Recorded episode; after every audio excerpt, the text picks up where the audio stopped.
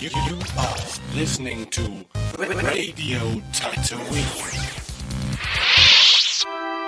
If you feel love is all around you, then it's us with our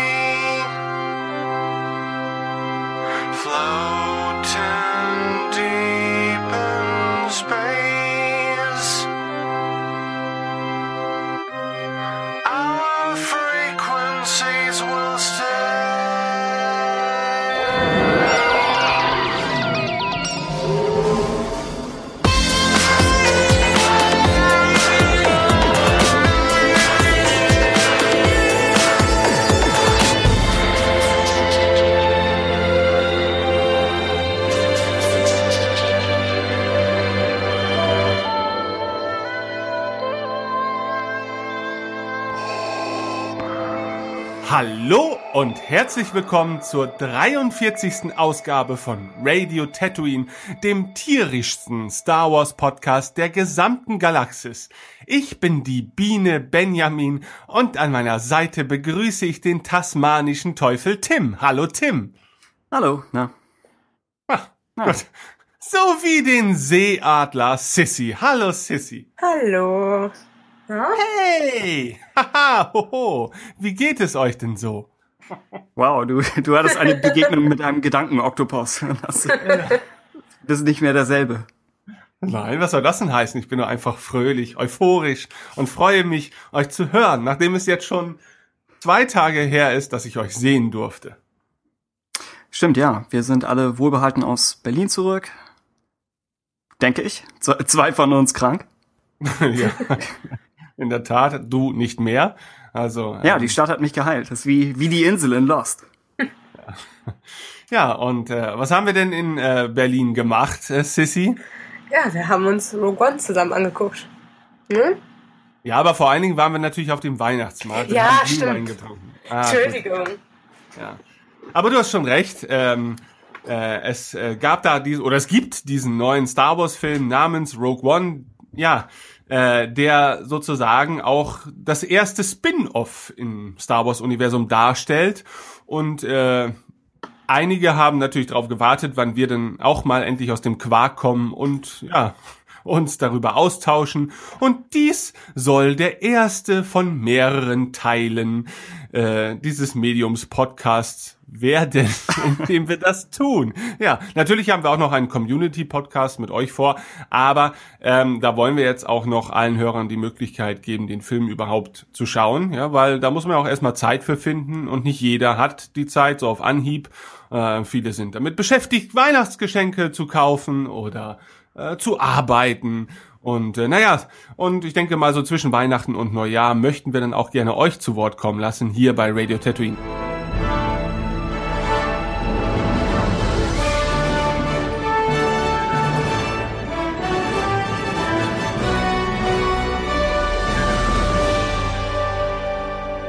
Bevor wir in die erste große Diskussion zum Film einsteigen, möchte ich erstmal von euch wissen, in einigen groben Eindrücken.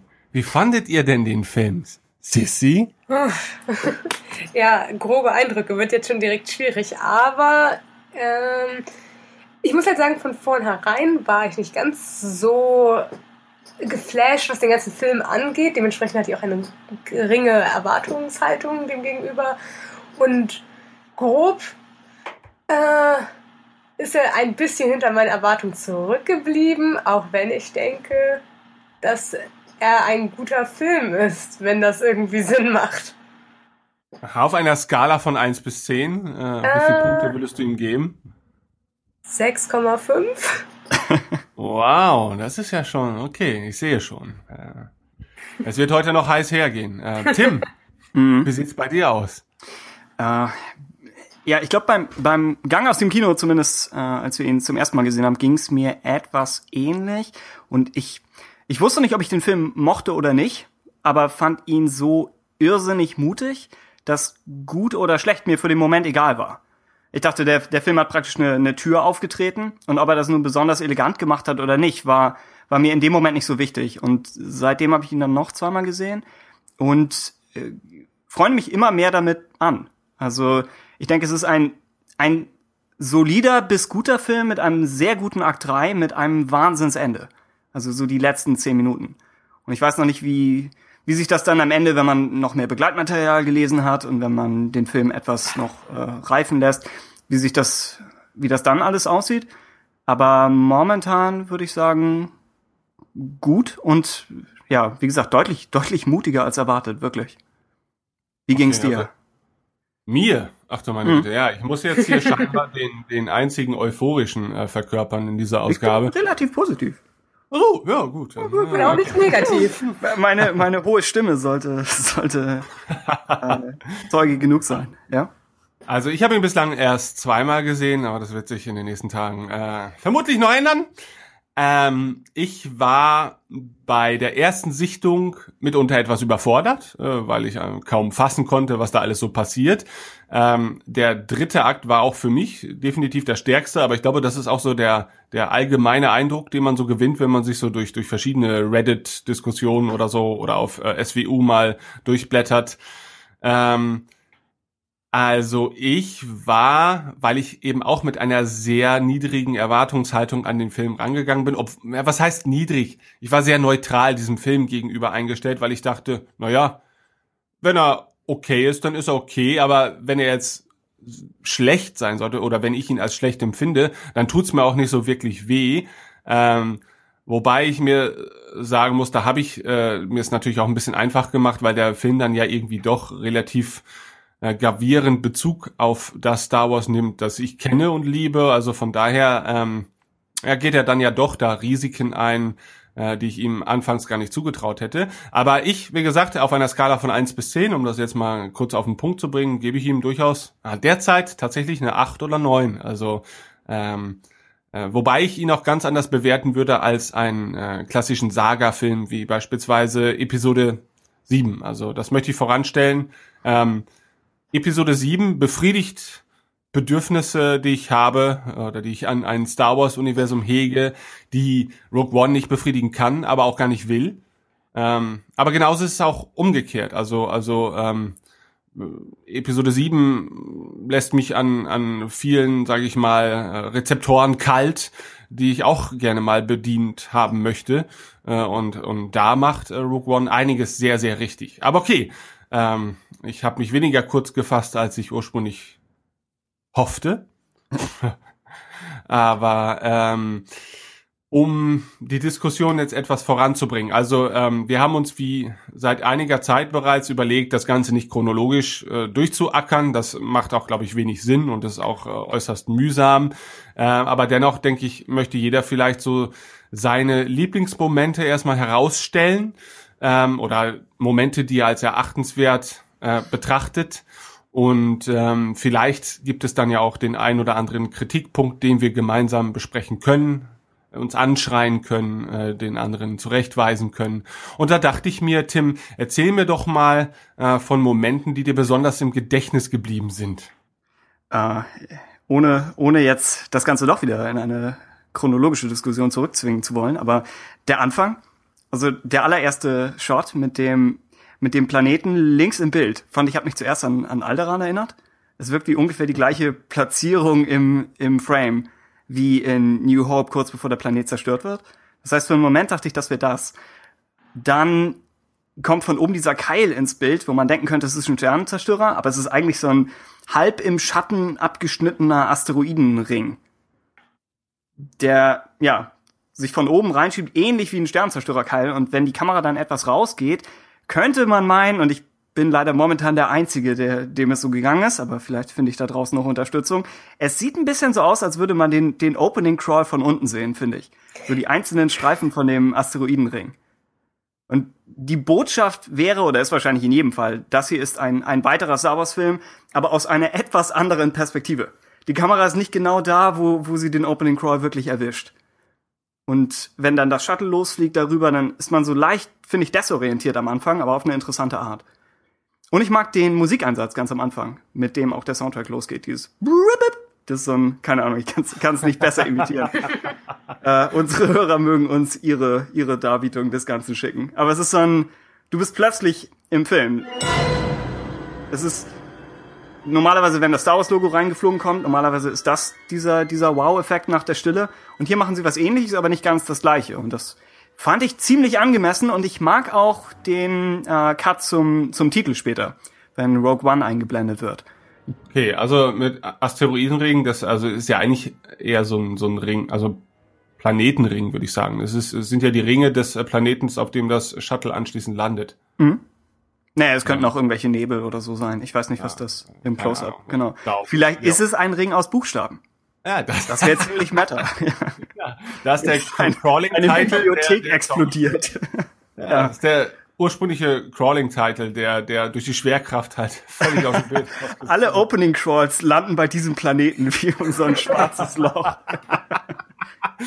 Aber ich muss auch sagen, ähm, ähm, wir hatten ja schon damit gerechnet, eigentlich, dass es keinen äh, typischen Opening Crawl gibt. Mhm. Äh, und ich fand es auch überhaupt nicht schlimm. Also viele vermissen das bei diesem Film, aber ich finde, das ist eigentlich so ähm, geeignetes Mittel, um natürlich dieses Spin-off von Beginn an ein bisschen von den äh, Saga-Filmen zu distanzieren.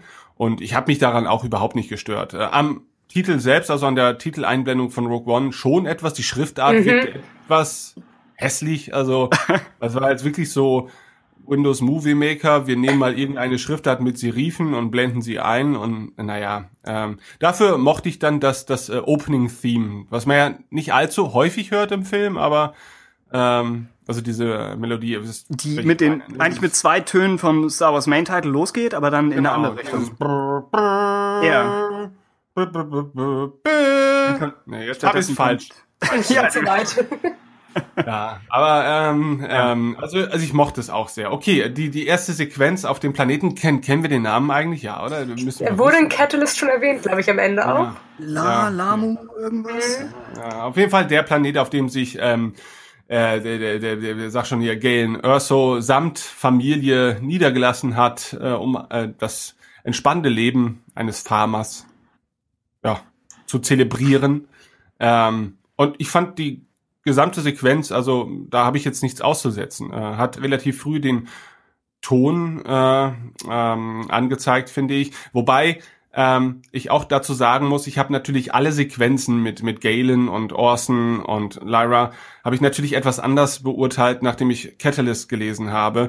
Und äh, für mich fühlt es sich dann tatsächlich gerade in solchen Momenten dann wie die Fortsetzung der Geschichte an, die ich schon vor einigen Wochen begonnen habe. Ne? Also ich bin auch der Meinung, diese Sequenzen können davon durchaus profitieren. Also gerade die Sequenz wirkte tatsächlich ziemlich äh, wie so ein Anschluss an Catalyst, einfach weil man ja auch ohne jetzt groß zu spoilern, trotzdem irgendwie in eine ähnliche Richtung geht mit dem Buch am Ende gerade. Ja, und, und es ist ja zeitlich auch noch wesentlich näher dran an äh, Catalyst als der Rest des Films, ne, bis auf eine, eine Rückblende sozusagen. Ähm, von daher äh, macht das ja schon irgendwie Sinn. Ne? Also Tim, du hast auch Catalyst gelesen? Natürlich, natürlich. Du weißt genau, dass ich es zu 80 Prozent gelesen habe. Ich habe es ich hab's tatsächlich äh, auf der Hinfahrt relativ äh, motiviert gelesen und dann wollte ich mich auf der Rückfahrt aus, aus Berlin wieder dran setzen, also in der Bahn offensichtlich. Und gleich die erste Szene, die ich aufgeschlagen habe, gleich bei der ersten Szene dachte ich, wenn das hier vorbei ist, wird niemand mehr am Leben sein von euch. Und das hat mich so niedergeschlagen, dass ich erstmal das Buch aufschieben musste. Aber okay. wir, wir werden einen Buchclub drüber machen, über Catalyst und über wahrscheinlich das Buch zum Film und über das Artbook zum Film. Und das wahrscheinlich, weiß ich nicht, Sissy, früher Januar irgendwann? Da? Ja, wahrscheinlich eher. Genau. Also oh, und ich werde vielleicht einen Audiokommentar dazu einsenden. ja, mal schauen, ob wir die Zeit haben. Ja. Oh. Ja. Nein, klar. Ähm, also cool. ich fand es auf jeden Fall gut. Kurz zum Schriftzug übrigens für den Titel. Äh, die Art, wie es eingebunden war, hat mich tatsächlich ein bisschen an eine Rebels-Episode so erinnert. Also, dass du quasi so dieses eine Stück am Anfang quasi hast und dann kommt der Titel und dann geht's erst weiter. Stimmt, Rebels hat kein Intro, sondern es hat einfach genau. dieses. Ja. Ja, ja, okay, okay. Aber wie gesagt, stilistisch als solches äh, fand ich es äh, durchaus angemessen. Ne? Mhm. Ähm, bis auf diesen Schönheitsmakel, dass mir einfach tatsächlich die Font nicht gefiel. Das fand ich halt komisch. Äh, aber ja gut, das aber- ist ein Detail. Ähm, über das kann man diskutieren. Ähm, gut, ich habe schon den Eindruck, viele haben sich da so ein bisschen dran gerieben, aber viele auch äh, halt eben, dass es kein Opening Crawl gab. Aber gut, ach, nee. also einige der Kritikpunkte, die ich halt so in den letzten Tagen so im Netz wahrnehmen konnte, kann ich halt wirklich überhaupt nicht nachvollziehen, wo man sich halt so denkt, ja, hallo, ihr, ihr redet ein Jahr davon, dass ihr euch so sehr drauf freut, dass vielleicht mal ein bisschen anderer Blick auf das Un Un Universum stattfindet und das erste, was ihr dann bemängelt, ist, dass es ein anderer Blick aufs äh, Universum geworfen wird und ähm, da denke ich mir dann auch so, gut, dann schön, aber äh, diese Diskussion muss man dann, glaube ich, nicht führen. Aber egal. Äh, ja, wie jetzt weiter? Ich habe es, glaube ich, äh, gar nicht mehr so richtig im Kopf, aber wir erleben halt quasi, wie, wie Jin Urso äh, von ihrer Familie getrennt wird und sich verstecken muss. Und jetzt sind wir schon wieder in einer chronologischen Wiedergabe des Films. Man kann ja- Danke, Tim, ja. Sorry. Man kann ja zusammenfassend sagen, dass am Anfang relativ viel zwischen Planeten vor und zurückgesprungen wird. Ja. Untypisch für Star Wars. Und dazu gibt es auch Texteinblendungen, die man sonst eher aus den, aus den neueren Trackfilmen kennt vielleicht. Und natürlich aus ganz normalen Filmen. Aber sie sind hier noch ein bisschen untypisch. Ich fand's in Ordnung, weil es noch unterstrichen hat, wie viele Planeten es sind. Und Ja. gerade Ja. die Planeten so in der ersten Hälfte des Films sind ja auch, na nicht ähnlich, aber einige Sachen sind vielleicht nicht immer sofort zu identifizieren. Und, ja. Ich wollte dich nicht unterbrechen, ich wollte Ja. nur durch mein Und ankündigen, dass ich äh, gleich etwas sagen möchte. Mein und war leider geblufft. Ich hatte nicht wirklich einen Satz danach. Also so. sag Okay. gerne. Äh, was ich auf jeden Fall sagen möchte, ist, äh, das, was wir da an, an ähm, Exotik und Vielfalt innerhalb der ersten halben Stunde äh, bei den einzelnen Planeten geboten bekommen, das macht der Film auf jeden Fall, finde ich, besser als äh, The Force Awakens. Also ich möchte die Filme nicht wirklich miteinander vergleichen, weil sie beide ihre ganz eigenen Qualitäten haben und beide unterschiedliche ja, Bedürfnisse von mir decken.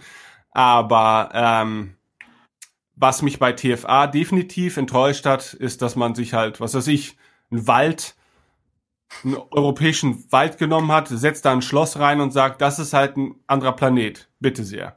Ähm, und da muss ich sagen, äh, vermittelt Rogue One doch eigentlich durchweg das Gefühl von Andersartigkeit. Also wesentlich besser als T TFA, finde ich. Also da hat man sich mehr Mühe gegeben und ich finde es tatsächlich auch beachtlich, äh, wie schön sie es umgesetzt haben. Ich finde, eine Highlight-Welt ist dabei auch diese Welt, auf der wir das erste Mal Cassian treffen, die irgendwie auch so stadtmäßig aussieht und so ein bisschen mechanisch. Die fand ich ziemlich cool. Die Diese- auf dem Ring da quasi. Ja, ja, ne? genau. Wo, wo man ja quasi am Hor Horizont äh, die Gegenseite des Ringes sozusagen sieht. Also Genau. äh, das war schon natürlich eine coole Idee und auch verdammt gut umgesetzt. Und für die Kürze der Zeit ja auch relativ großer Aufwand, der da äh, betrieben worden ist. Und sie sah so sehr nach was anderem aus, dass ich echt enttäuscht war, dass es nicht so lange da irgendwie noch blieb oder wir noch ein paar mehr Szenen da hätten. Ja. Na gut. Aber das äh, unterstützt schon, wie riesig sich das, das Star Wars Universum in Rogue Ja. One anfühlt. Also, ja, gerade im Vergleich zu TFA, wobei ich denke, die, die Stärken und Schwächen der Filme sind, glaube ich, in vieler Hinsicht so Spiegelbilder voneinander. Also es wirkt so, als ob sie wirklich einmal genau umgetauscht haben, was, was die jeweiligen Filme gut oder, oder vielleicht nicht ganz so gut machen. Und hier, ja, die Tatsache, dass sie diesen Planeten einbringen können für die paar Shots und dann sofort zum nächsten weiterspringen.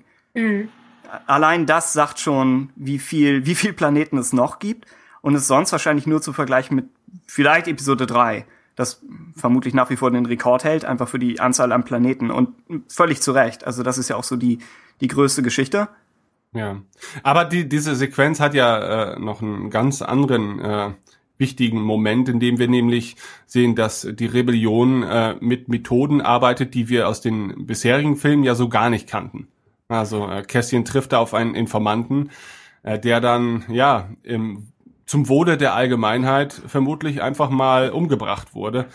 Ähm, und diese Art von Handlungen haben wir ja bislang gar nicht mit der Rebellion verknüpfen können, die ja bislang immer so ein bisschen gutmenschartig, einseitig äh, dargestellt wurde. Also das fand ich eigentlich auch ziemlich interessant, dass da gleich von vornherein ähm, ja ein ganz anderer Ton angeschlagen wurde. Ich hätte es auch nicht erwartet von, von Diego Luna. Im Marketing wirkte es dann ja eher so, als ob die ganzen extremeren Aspekte der Rebellion auf Seiten von Saw Gerrera landen würden. Und Diego Luna sieht ja eigentlich, sieht ja eigentlich ziemlich so putzig aus. Also so ein, Ja. so ein höfliches Lächeln. Und Ja. jetzt spielt er diesen vom Krieg zerfressenen Killer. Und wird auch gleich in seiner ersten Szene wirklich exakt so vorgestellt. Ja, Also aber er sieht ja auch nicht so aus, als würde er sich dabei wohlfühlen. Also man Genau. sieht ja in seinem, Er kriegt seinem diesen Gesicht schon so, ja. genau, ne, so ein bisschen Reue ist er ja durchaus zu erkennen. Er weiß halt, dass es vermutlich irgendwie notwendig war, ähm, äh, zum Wohle halt eben der oder im Interesse der größeren Sache. Aber äh, ja, und die Szene hat natürlich auch vermittelt, ähm, dass das schon irgendwie bekannt ist, dass das Imperium scheinbar eine eine geheime Waffe ähm, in Betrieb zu nehmen scheint und dass da durchaus eine große Angst auch mit verknüpft wird bereits. Aber es ist alles noch ein bisschen diffus und, und naja, auf jeden Fall ähm, fand ich auch diese Szene ganz gut für den Einstieg. Die, die hat einen sehr gut in das grundsätzliche Geschehen oder das Setting, finde ich, eingeweiht. Ne, weil wir ja, es ist ja im Prinzip auch die erste Szene, die uns so ein bisschen ja in den Plot des Films hineinbringt, während äh, vorangegangen ja eigentlich nur eine Rückblende war. Und ich glaube, es gibt noch einmal diese kleine Szene mit ähm, Jin, wie sie in dieser äh, Gefängniszelle sitzt. Ja, genau. Also wir, Mhm. wir können wahrscheinlich nicht, nicht komplett chronologisch durch alles durchgehen. Aber eigentlich werden Jin und Cassian nacheinander einmal vorgestellt als so die beiden Hauptfiguren, Haupthelden des Films. Mhm. Und im Mix mit äh, Bodhi Rook, Ja. der, den wir ja auch früher sehen als, als äh, Chirrut und Base.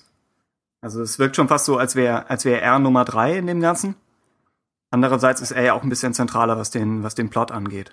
Ich mochte an, an der Cassian-Szene noch, dass sie, äh, dass sie auch sein, sein Character Arc vorbereitet, was so die, äh, was, was Reue angeht und die Idee, dass er in diesem Krieg viele, viele äh, schlimme Dinge getan hat und versucht dafür, weiß ich nicht, Wiedergutmachung zu leisten oder äh, danach wieder irgend, irgendeine Form von Licht zu sehen.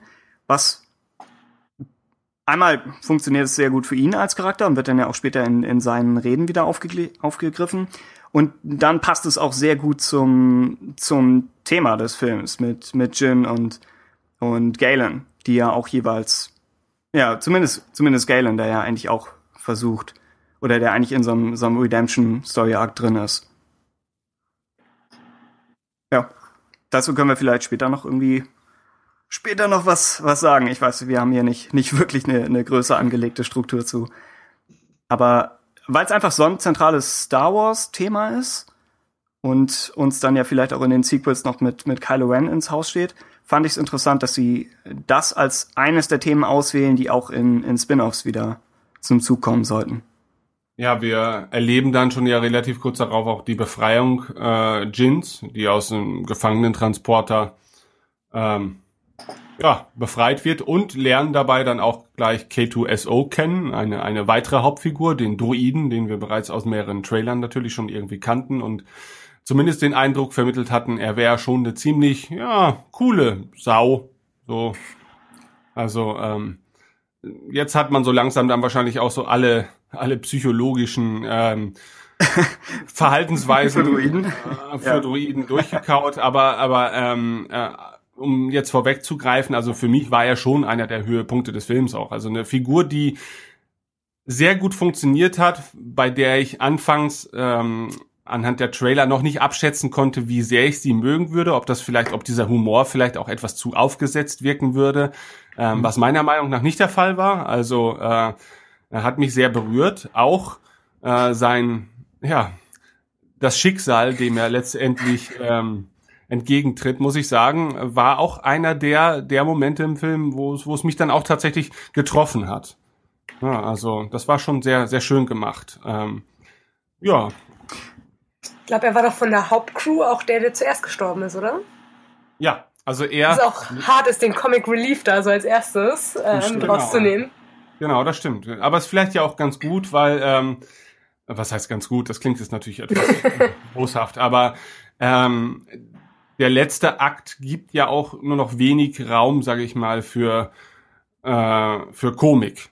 Das stimmt. Und äh, vielleicht war es dann ganz gut, dass man allein aus, aus erzählerischen ähm, Grund halt eben diese Figur halt als erste hat abtreten lassen. Äh, dafür aber finde ich halt eben umso emotionaler. Also man wirft ja, also wenn ich mir die Kritiken so durchgucke, man wirft ja schon dem Film so ein bisschen vor, dass äh, kaum Zeit bleibt, um die einzelnen Charaktere äh, vernünftig einzuführen. Aber ich finde halt eben schon, in diesem Falle reicht es dann doch, um am Ende dann äh, emotional mitgenommen zu werden, ne, wenn er dann letztendlich stirbt, wenn man davon Sterben sprechen kann.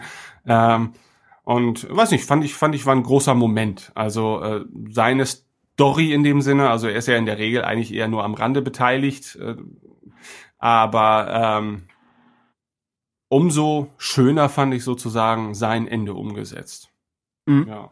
Ja, stimmt. Hätte man, hätte man noch mehr Zeit für die Charakterisierung gehabt, und ich würde mich auch anschließen, dass das so das eine Problem des Films ist. Aber dann hätte man zum Beispiel was noch zwischen ihm und Bodhi machen können, weil sie ja beide Ex-Imperiale sind, die sich nun auf dieser Seite wiederfinden. Das heißt, du könntest eigentlich äh, beliebige Kombinationen im Team nehmen oder in Rogue One und und zwischen denen irgendeinen interessanten Dialog entstehen lassen. Und das spricht absolut für diese Figuren. Aber es ist einfach die Sache, dass in einem Ensemblefilm nur so und so viel Zeit für, ja, für jeden Einzelnen davon ist. Und mir ging's ähnlich wie dir, dass, dass mich wirklich überrascht hat, dass, dass K2 jemand Neues ist. Ich hätte gedacht, wir kriegen einfach einen Aufguss von HK-47 oder äh, den Afra-Druiden aus den Comics von, von Vader. Ich dachte, es wird irgendwas in der Richtung. Und stattdessen ist, ist K2 ja nicht, nicht boshaft, nur auf, auf so eine naive Art sehr kalt und ehrlich. Und ja, damit, damit völlig überraschend, jemand Neues. Also hätte ich nicht gedacht. Ebenso wenig, dass, dass Alan Tudyk, der ihn gesprochen hat und dann ja auch über Mocap gespielt, dass er so sehr durchscheinen würde von seiner tatsächlichen Stimme und einfach von seiner Art her. Also er hätte ja auch irgendwas, Tudyk hätte ja auch irgendwas Verrücktes probieren können mit der Stimme und sie hätten noch tonnenweise Audiotricks draufhören, draufhauen können, aber in, zumindest in der Originalversion dann ist, ist es klar seine Stimme und auch sein Humor. Speziell Ja. wie er einige Sätze sagt. Also gerade wenn man ihn aus Serenity zum Beispiel kennt, wo, wo er ein ähnliches Schicksal hat, äh, dann, dann wertet das den Film nochmal deutlich auf. Oder Hat seine mich Rolle. bei den Trailern schon ein bisschen überrascht, dass seine Stimme so deutlich und menschlich klingt eigentlich, ne, weil man ja eigentlich so von Star Wars immer noch gewohnt ist, dass jeder Droide noch irgendwie so einen Stapel Audioeffekte drüber gebügelt bekommt, damit es auch sich ja irgendwie anhört. Aber das war ja hier eigentlich so dezent, dass es kaum vorhanden war. Ne, Was ich aber auch äh, überhaupt nicht als störend empfand. Ne, Also es hat mich gar nicht rausgerissen. Ich kann auch dazu äh, erweitert beitragen, dass in der Vorstellung, wo ich jetzt Freitag war, war das Publikum so darauf trainiert, über jeden seiner Sätze zu lachen, dass sie später auch über Sätze gel- gelacht haben, die eigentlich nicht als Witz gemeint waren. Gott. Oder ich habe ihn nicht verstanden, aber sie haben nicht bei seinem Tod gelacht, das wäre frech, aber es, es schien schon wie wenn man mit der, ihr kennt den Trick mit der Glocke und wenn man irgendwie immer wem irgendwie ins Auge pustet und solche Sachen. Also es wirkte fast, als ob er die, die Menge so ein bisschen konditioniert hätte. Und der Film braucht den Humor. Also sehr, sehr gute Wahl, finde ich. Und, und ein passender Humor.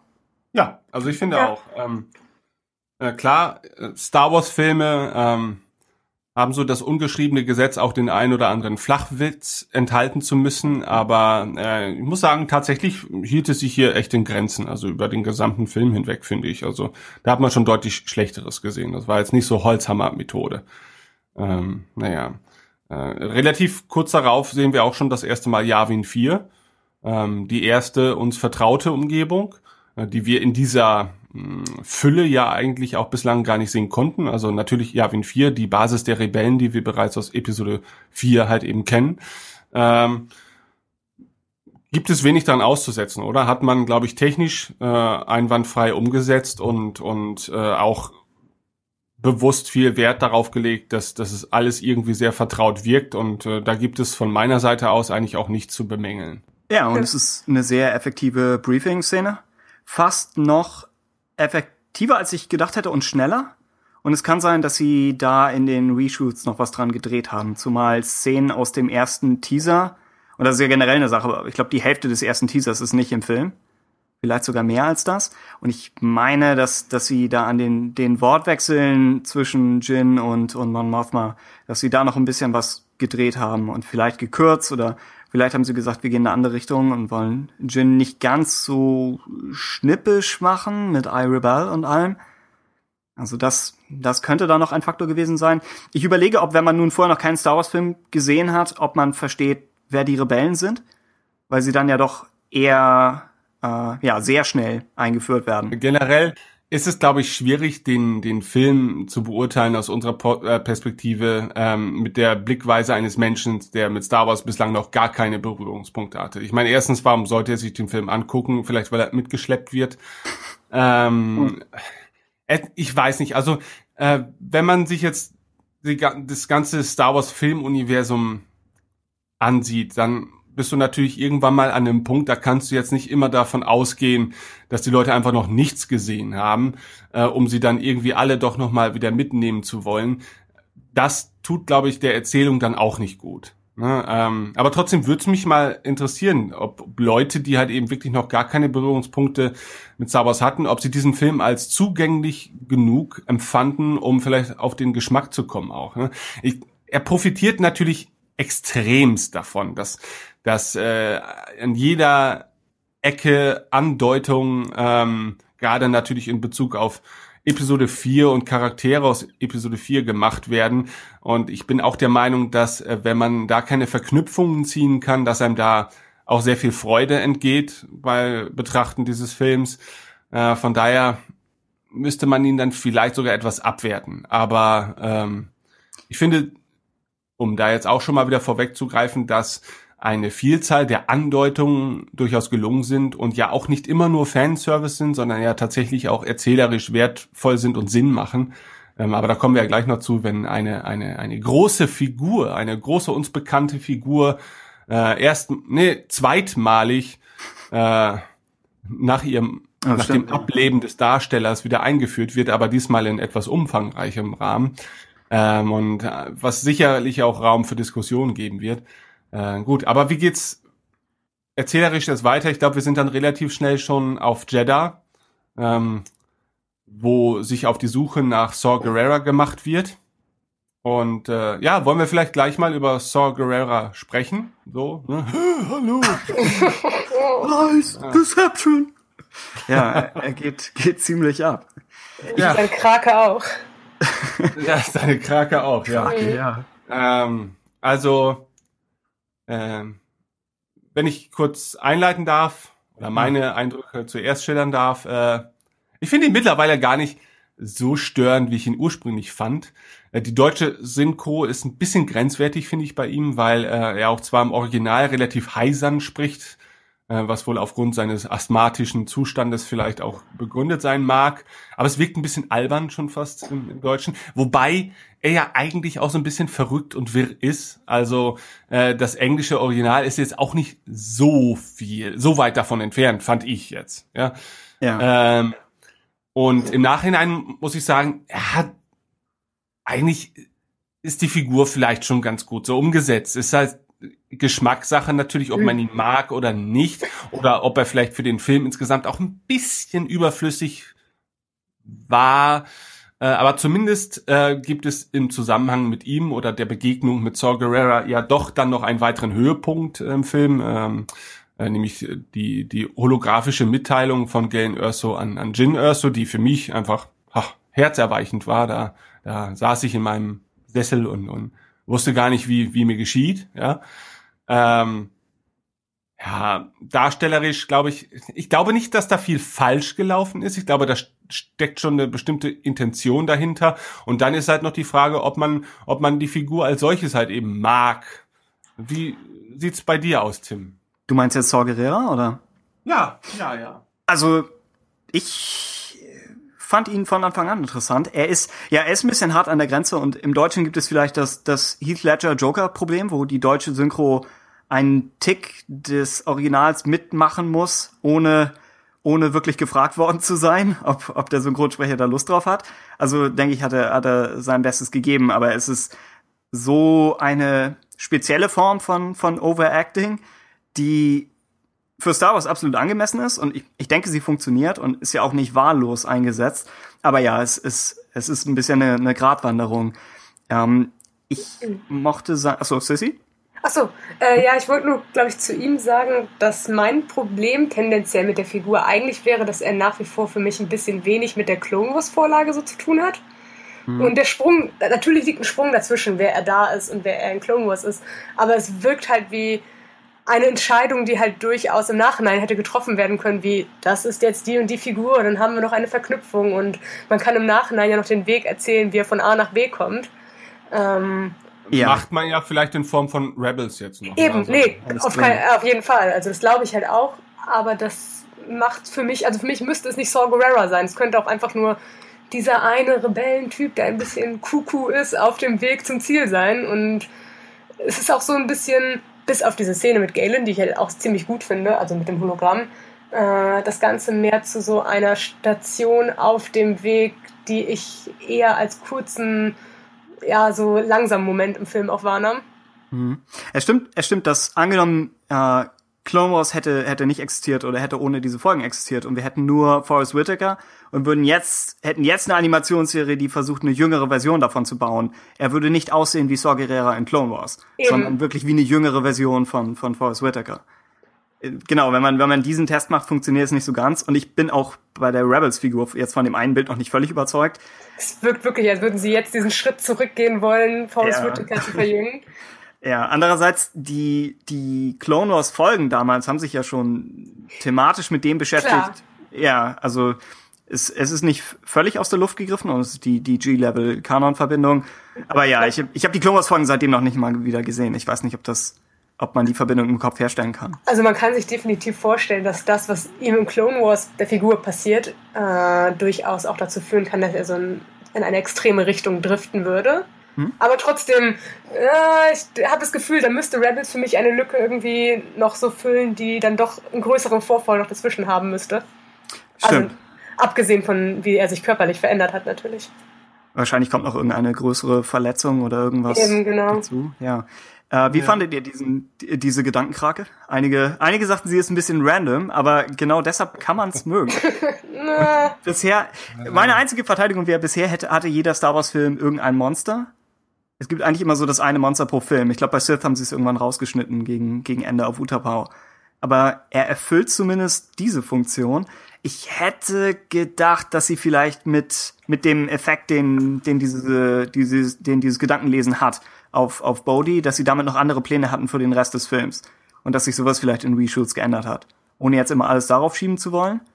Aber das wirkt wie so ein Detail, mit dem sie auf irgendwas hinaus wollten. Also abgesehen von der Krake, glaube ich, finde ich einfach seine Gruppierung um ihn herum optisch ziemlich cool. Das wäre. Ja, Du meinst seine Leute? Ja. Genau, ich glaube, dieser, wie heißt der, Two Tubes oder so, der mit diesen zwei Schläuchen. Ja. Und auch diese ganze Szene, wie sie da Bodhi empfangen und auch wirklich sehr, und das ist ja, was sich durch den Film gerade mit Saw halt zieht, dieses Terroristische mit den Säcken über den Kopf, ist schon eine krasse Szene mit dem ganzen rundum. Ja. Und Ja, das stimmt. die, Also. ja, Ben? Nee, Nee, das ähm, mochte ich auch sehr, dass man erstmal relativ im Unklaren darüber ist, äh, mit was für Methoden ähm, die da arbeiten. Ne? ähm, Und stellenweise hat man schon den, den Eindruck, okay, äh, Bodhi Rook ist da auf verlorenem Posten. Ne? Also, dass, dass es vielleicht gar nicht darum geht, oder dass er seinen Beitrag vielleicht gar nicht leisten kann, weil es, man es mit solchen Fanatikern zu tun hat, die sich schon selbst in ihrer Sache so verrannt haben, ähm, dass sie ihn gar nicht wahrnehmen. Hm. Ich fand, fand auch äh, Saws ersten Auftritt in der Szene filmisch sehr gut gemacht. Wo Bodhi ist äh, am, am Panik schieben und dann hörst du eben von Saw dieses Lies, Deception. Und du hast diese unruhige Kamera, du hast den Close-Up von diesen Druidenfüßen, die so über den Boden klankern. Äh, dann wird der Sichtschutz runtergenommen und dann ist alles extrem still und statisch und ruhig. Und äh, Whittaker blinzelt auch fast nicht. Also es ist schon, schon cool gemacht, so vom, vom Kontrast her. Aber ja, wie, wie ich glaube, du eben schon angedeutet hattest, oder ich glaube, Sissy, dass er macht nicht so viel im Film. Und das könnte auch wieder eine. Ich will nicht immer alles auf Reshoots schieben, aber es könnte auch davon eine Folge sein. Ich glaube, wir hatten auch in irgendeinem Sizzle Reel war, war eine Szene mit, mit äh, Saw Gerrera und Jin draußen, die dann rausgeflogen ist. Ah ja, stimmt. Offensichtlich war War Sachen das Celebration-Ding.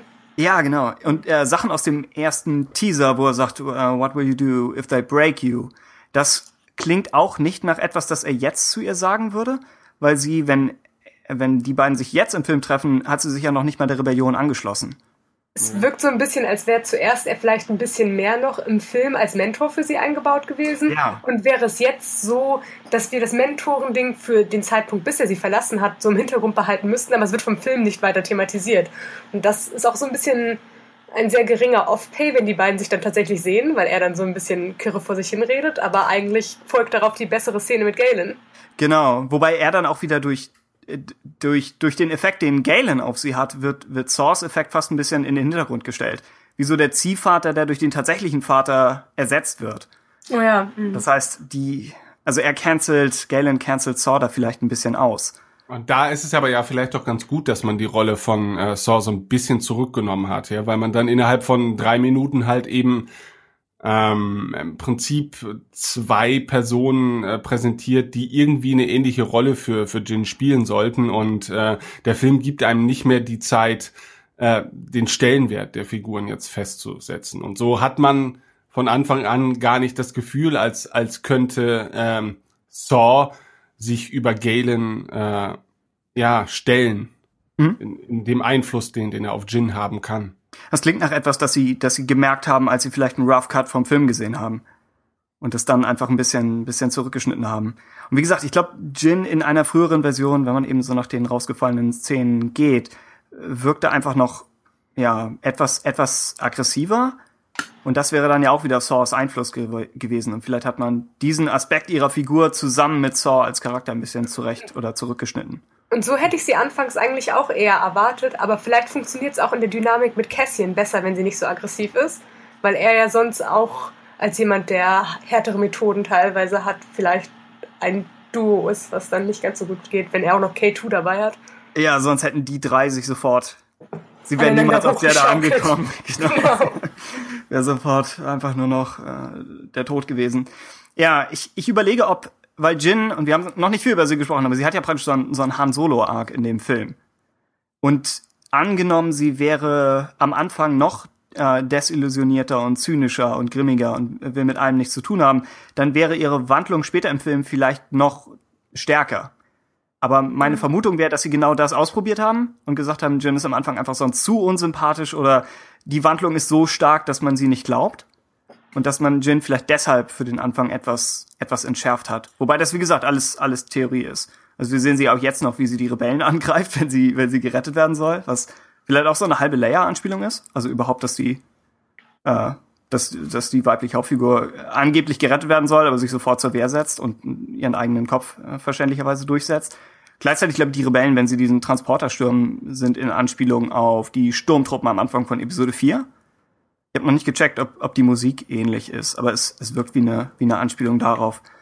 Äh, ja, und sonst haben wir Jin, wie sie in der, in der Szene hier mit Saw Gerrera sagt, äh, es ist, es ist einfacher, die, die Flaggen zu ignorieren, wenn man einfach nur nach unten guckt. Also sie, oder wenn man nicht nach oben sieht, sie, sie wird schon vorgestellt als jemand, der, der sich aus allem raushalten will und der milde formuliert nichts, nichts Politisches am Hut haben will, wobei das hier ja fast schon, das geht ja irgendwie drüber hinaus. Aber ja, es ist, vielleicht hätte man die, die Wandlung noch, noch dramatischer machen können. Andererseits, es ist ein Ensemblefilm und es war immer nur so und so viel Zeit. Und ja, sie haben bestimmt auch daran gearbeitet, dass die, dass die Dynamik mit, mit Cassian funktioniert, wie, wie Sissy meinte, ja. Ja. Hm. Ja. Äh, ungefähr in diesem Zeitraum äh, sehen wir ja auch äh, eine Sequenz äh, auf einem Sternzerstörer. Ähm, da wird gerade der Einbau des Todessternlasers begutachtet.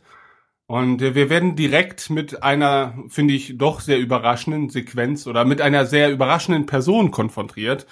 Ähm, und zwar sprechen wir natürlich, wir brauchen jetzt auch nicht, so um den heißen Brei rumreden, oder? Und zwar sprechen wir von Tarkin, äh, der zunächst durch eine Reflexion in einer Fensterscheibe des Sternzerstörers angedeutet wird, äh, wo ich mir dachte, okay, vielleicht lassen sie es jetzt auch dabei. Ja.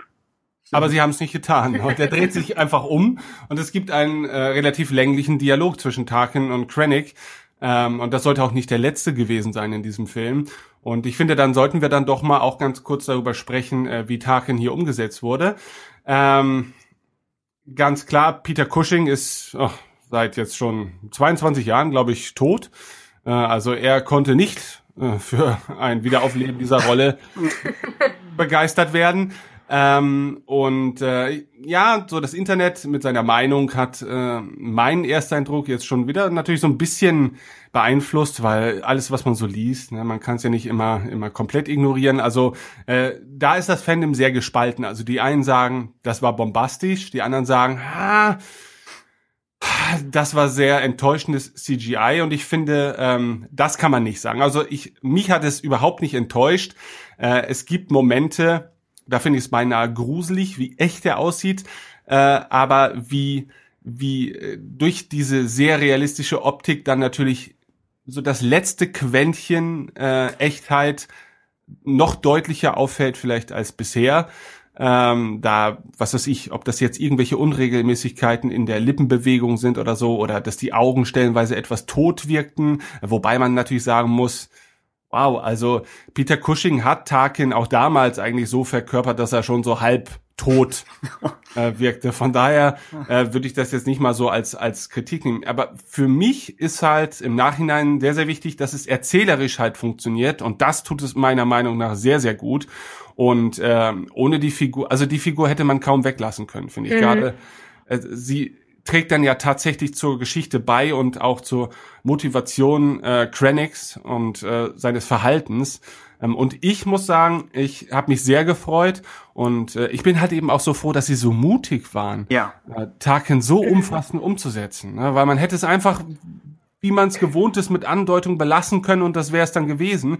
Aber so Gott sei Dank haben sie es getan, also ganz ehrlich. Und ich würde den Tag in, die, in, dieser Version auch noch häufiger sehen wollen. Ja, und natürlich wird da der Fortschritt immer noch weitergehen, aber äh, wir alle kennen so diesen Effekt des Uncanny Valley, dem, von dem man jetzt schon seit Jahrzehnten dis diskutiert, dass je realistischer solche, solche CGI-Charaktere werden, dass natürlich auch ähm, Fehler gravierender auffallen als, als äh, in stilisierteren Varianten. Ne? Aber ich sehe das jetzt nicht als großes Dilemma. Wie seht ihr Tarkin? Ich fand es bei Tarkin eigentlich auch ziemlich gut. Ähm, ich glaube, er gefiel mir auch stehend oder wenn er irgendwie still war, besser als in Motion selber. Da hat es so ein bisschen den Effekt für mich gehabt, wie bei der Person, die aus einem Winkel sehr gut aussieht, aber aus dem anderen irgendwie anders. du meinst ähm, Adam Driver? Ja, genau. ähm, auch etwas uncanny. ja. ähm, aber auch eigentlich, was Ben sagt, ich glaube, das es ist einfach eine Sache, dass wenn man ihn nämlich jetzt da drumherum geschrieben hätte, wäre es eigentlich, glaube ich, ewig so eine Sache gewesen. Warum ist er jetzt so kurz davor eigentlich nicht mit der Sache involviert? Also ich denke auch, das ist besser für den Plot und für die ganze Sache, dass man ihn da mit drin hat.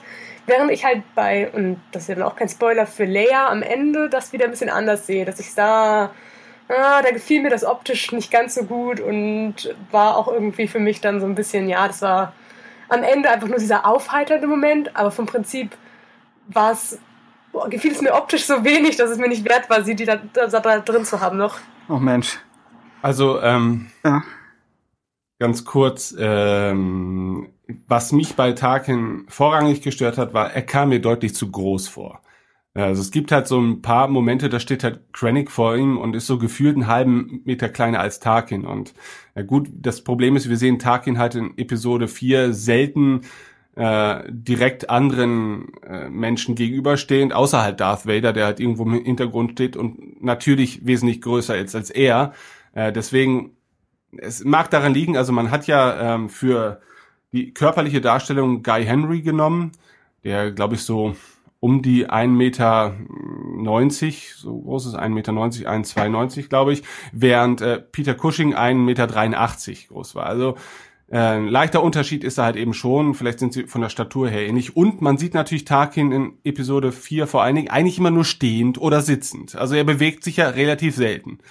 Ähm, deswegen habe ich auch gar keinen Eindruck von ihm, wie sich Peter Cushing denn tatsächlich bewegt haben soll. Bewegung man, aussieht. Ja.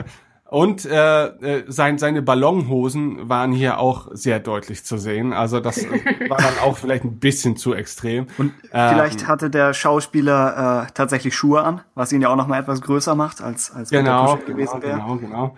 Ähm, aber wie gesagt, insgesamt sehe ich das auch positiv. Zu Lea, weil wir das ja jetzt eigentlich auch schon dann vorgezogen haben. Ähm, ich muss sagen, ich war so zum Ende des Films, weil da gibt es ja, das ist ja, da überschlagen sich ja die Momente so in den letzten zwei, zwei Minuten des Films. Ähm, ich habe mich sehr gefreut. Also ich hatte echt Freudentränen in den Augen, als man dann Lea von hinten sieht und ich dachte, ach komm, jetzt macht's das auch noch bitte mal. Und äh, ja, man hat gesehen, dass es auch ein bisschen, es sah ein bisschen komisch aus, aber also im Kino habe ich hab ich mich wirklich gefreut, wie so ein kleines Kind. Ich dachte, Mensch, das ist geil. Das ist gut, dass sie das jetzt auch noch bringt. Also das mag man so so oder so sehen. Also ich sehe da schon die äh, Kritikpunkte sehr berechtigt, äh, weil ihre Umsetzung war vielleicht noch etwas fragwürdiger.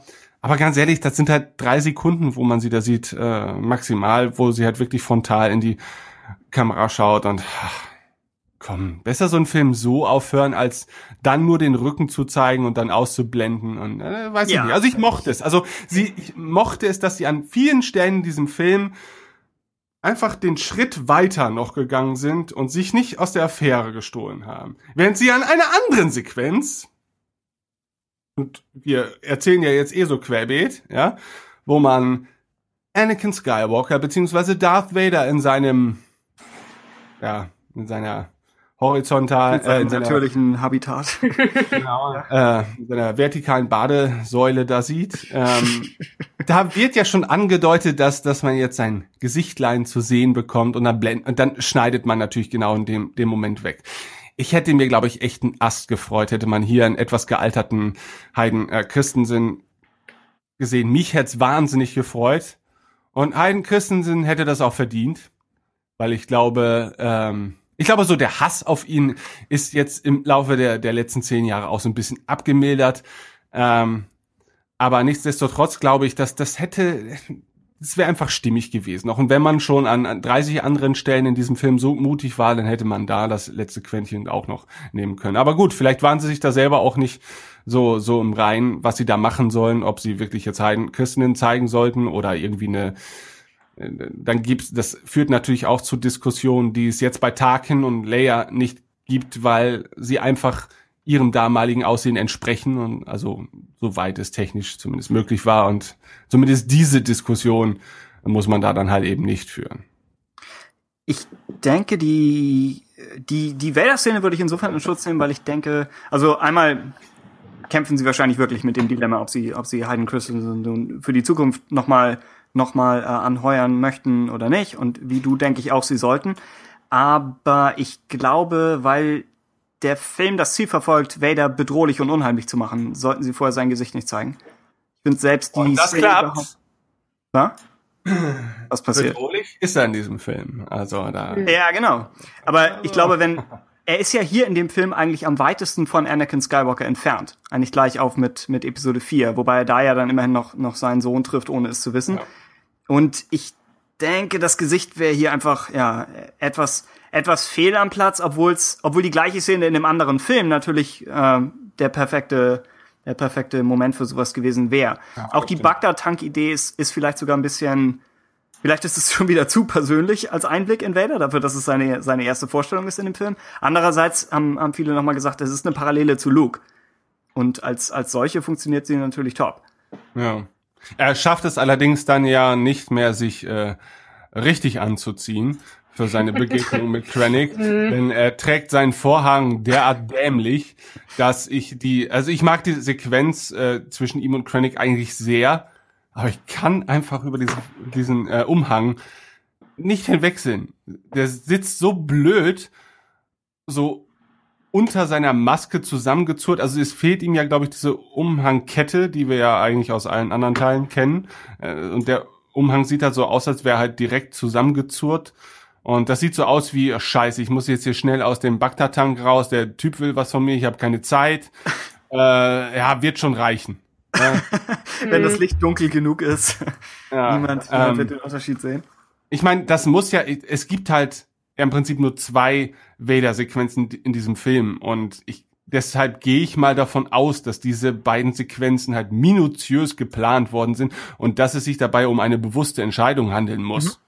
Ne, also äh, und so kann ich es dann auch irgendwie akzeptieren, weil man muss ja vielleicht auch mal äh, das Ganze so sehen, Vader ist halt auch eine Figur in diesem Universum und spricht ja wirklich einfach nichts dagegen, dass er den Umhang mal so und mal so trägt, ja, weil er vielleicht an dem Tag vielleicht einfach Bock dazu hat. Ne? Also auch ein Darth Vader kann sich sowas, glaube ich, erlauben, weil der Umhang, äh, der, der, der, der gesamte Anzug ist ja dann nicht nur, äh, um Eindruck zu schinden, sondern erfüllt einfach eine Funktion und äh, pff, ja, dann ist es halt mal so und mal so. Und mit wir es gibt ja unendliche Diskussionen über Veränderungen an seinem Helm, über die Filme hinweg und so weiter. Ähm, von daher muss man sich einfach mal vor Augen halten, ja, es gibt halt nicht eben diesen einen Look eines Darth Vaders, der halt in sich die ganze Zeit konsistent ist, sondern es gibt halt, ja, das ist halt wie ein Mensch, der gerne Hoodies trägt. die Hoodies sehen halt auch mal Mhm. unterschiedlich aus, ja, so. Oder manchmal hat man halt schlecht geschlafen und, oder hat drei Wochen lang Burger gefressen und dann sitzt das T-Shirt auf einmal vielleicht nicht mehr so gut wie vorher. Also ich finde auf jeden Fall, äh, ich finde es jetzt nicht schlimm, aber ich mochte halt einfach nicht, wie er seinen Umhang in dieser Sequenz trägt. So, das wollte ich einfach nur sagen. Aber ich mochte seinen Witz. Mit Choke on Your Ambitions. Ja. Ja. Das war sehr flach, aber Aber das ist er. Ja. genau, das ist er. Ich, Das ist die dunkle Seite. hätte ich die Fähigkeiten, ich hätte diesen Witz auch mal abgezogen. Und er hat wahrscheinlich schon viele Male über solche Gags nachgedacht, während er da in seinem Tank schwebt und denkt sich, ja, was könnte ich denn alles noch so für, für coole Sprüche reißen? Und naja, angesichts seiner Fähigkeiten haben sich da ihm natürlich völlig andere Möglichkeiten äh, eröffnet. Sissy, wie fandst du denn Vaders ersten Auftritt? Wie fandst du sein Schloss? Äh, sein Schloss finde ich ziemlich cool, tatsächlich. Also da habe ich mich drüber gefreut auch. Ihn selber in der Szene stimme ich dir eigentlich zu. Das mit dem Cape hat mich unglaublich genervt und ich fand ein bisschen, wie Krennic vor ihm wirkte, war irgendwie der Schein seiner Rüstung, hat mich irgendwie genervt, wenn das Sinn macht. Also irgendwie hat es so eine komische Optik gehabt, die mich in dem Moment rausgeholt hat. Ähm, aber ansonsten seine Interaktion mit Krennic fand ich ziemlich cool. Weil es, ich bin mir nicht sicher, war, hat er einen Catalyst auf Vader getroffen? Äh, war er da auf ihn schon mal getroffen? Ich glaube nicht, oder? Nee, er wird erstmal auf dem gleichen Schiff oder so, aber. Ah ja, genau, das war das. Es gab irgendwie Erwähnung darüber. Also ich würde zumindest aber auch nicht ausschließen, dass sie sich vielleicht sogar mal begegnet Ja. sind. Also er wirkte zwar schon sehr an, angespannt natürlich, als er ihm entgegentreten muss, ähm, aber er lächelt ja auch so ganz schmutzig, ne? Wenn wenn er dann am Ende realisiert, dass er jetzt doch nicht stirbt, sondern dass Vader einfach wieder von dann zieht, da, da lächelt er einmal so ganz schmutzig hinterher, so nach dem Motto, ha, naja, ich habe zwar jetzt so ein bisschen den Einlauf bekommen, aber irgendwie mag er mich ja vielleicht doch. Und das ist, glaube ich, das, was mir an Krennics Figur mit am meisten Spaß gemacht hat, ist, dass man nicht wusste, was er sich als nächstes vor jemanden leistet. Also, Ja. das war irgendwie schon irgendwie entertaining an ihm. Krennic wirkt auch nicht so überrascht gewirkt zu werden. Und Ja. eigentlich ist er, wenn man, wenn man ihn einmal durch den Film ver verfolgt, eigentlich wird er in der zweiten Minute des Films wird er angeschossen. Und es geht eigentlich ab dann weiter bergab. Er ist, er ist laufend in irgendwelchen Gefechtssituationen oder wird eben von, von Vader gewirkt. All seine Stützpunkte werden gesprengt. In, in Catalyst passiert eigentlich was ähnliches, wo auch er wird verraten, alles geht schief, was er anfasst. Und trotzdem macht er immer noch weiter. Also es ist schon, Also, finde ich, echt ja. respektabel. Ja? Also er, er tut mir ja auch irgendwie leid. Ja, Also ist, genau. Ich meine, in, in seiner Welt hat er ja nun mal schon ähm, einen sehr guten Run gehabt. Ja, gerade er ist ja einer der wenigen hochrangigen Offiziere sozusagen aus der Arbeiterklasse, die einfach durch ihr Geschick und er ist ja ein, ursprünglich ein Ingenieur. Er ist jetzt ja was anderes als als jemand, der der aus irgendeiner aus irgendeinem Adel oder so stammt und dessen Rolle irgendwie schon von vornherein vorbestimmt war. Und deswegen kann ich an vielen Stellen in diesem Film auch nachvollziehen. Ja, man, man sieht es ihm auch an in seinen Blicken oder an seiner Genervtheit, so nach dem Motto, was soll der Scheiß? Ich habe es jetzt irgendwie mit Hängen und Würgen so weit gebracht, aber ich bin von lauter unfähigen Leuten umgeben, die mir einfach komplett die komplett verhindern, dass ich dieses diesen letzten Schritt noch gehen kann. Und natürlich äh, muss er dann auch irgendwann realisieren, dass er so gegen gegen Leute wie be beispielsweise Tarkin einfach gar keinen Stich hat. Ne, also er wird halt von Tarkin einfach in ein, zwei Sätzen abserviert und ähm, versucht dann ja dennoch irgendwie sein, an seiner Position festzuhalten. Aber ich glaube, das ist auch ein sehr verzweifelter Kampf dann anschließend mit seinem eigenen Schicksal, unabhängig davon, gegen wen er sich da stellen muss, weil in dem Moment hat er ja eigentlich die ganze Welt gegen sich, weil er ist ja von von dem Imperium, äh, das ihn emporgebracht hat, verlassen worden, ja, also im Stich gelassen worden ähm, und hat auf der anderen Seite die Rebellion als Feind gegen sich. Ja, das das gibt zumindest Anlass, nicht die allerbeste Laune äh, an den Tag zu legen. Ja. Du meinst jetzt speziell am Ende, ne? Wenn er, wenn er auch zum Ja. Todesstern hochschaut? Ja, am Ende natürlich, ich meine, Am meisten.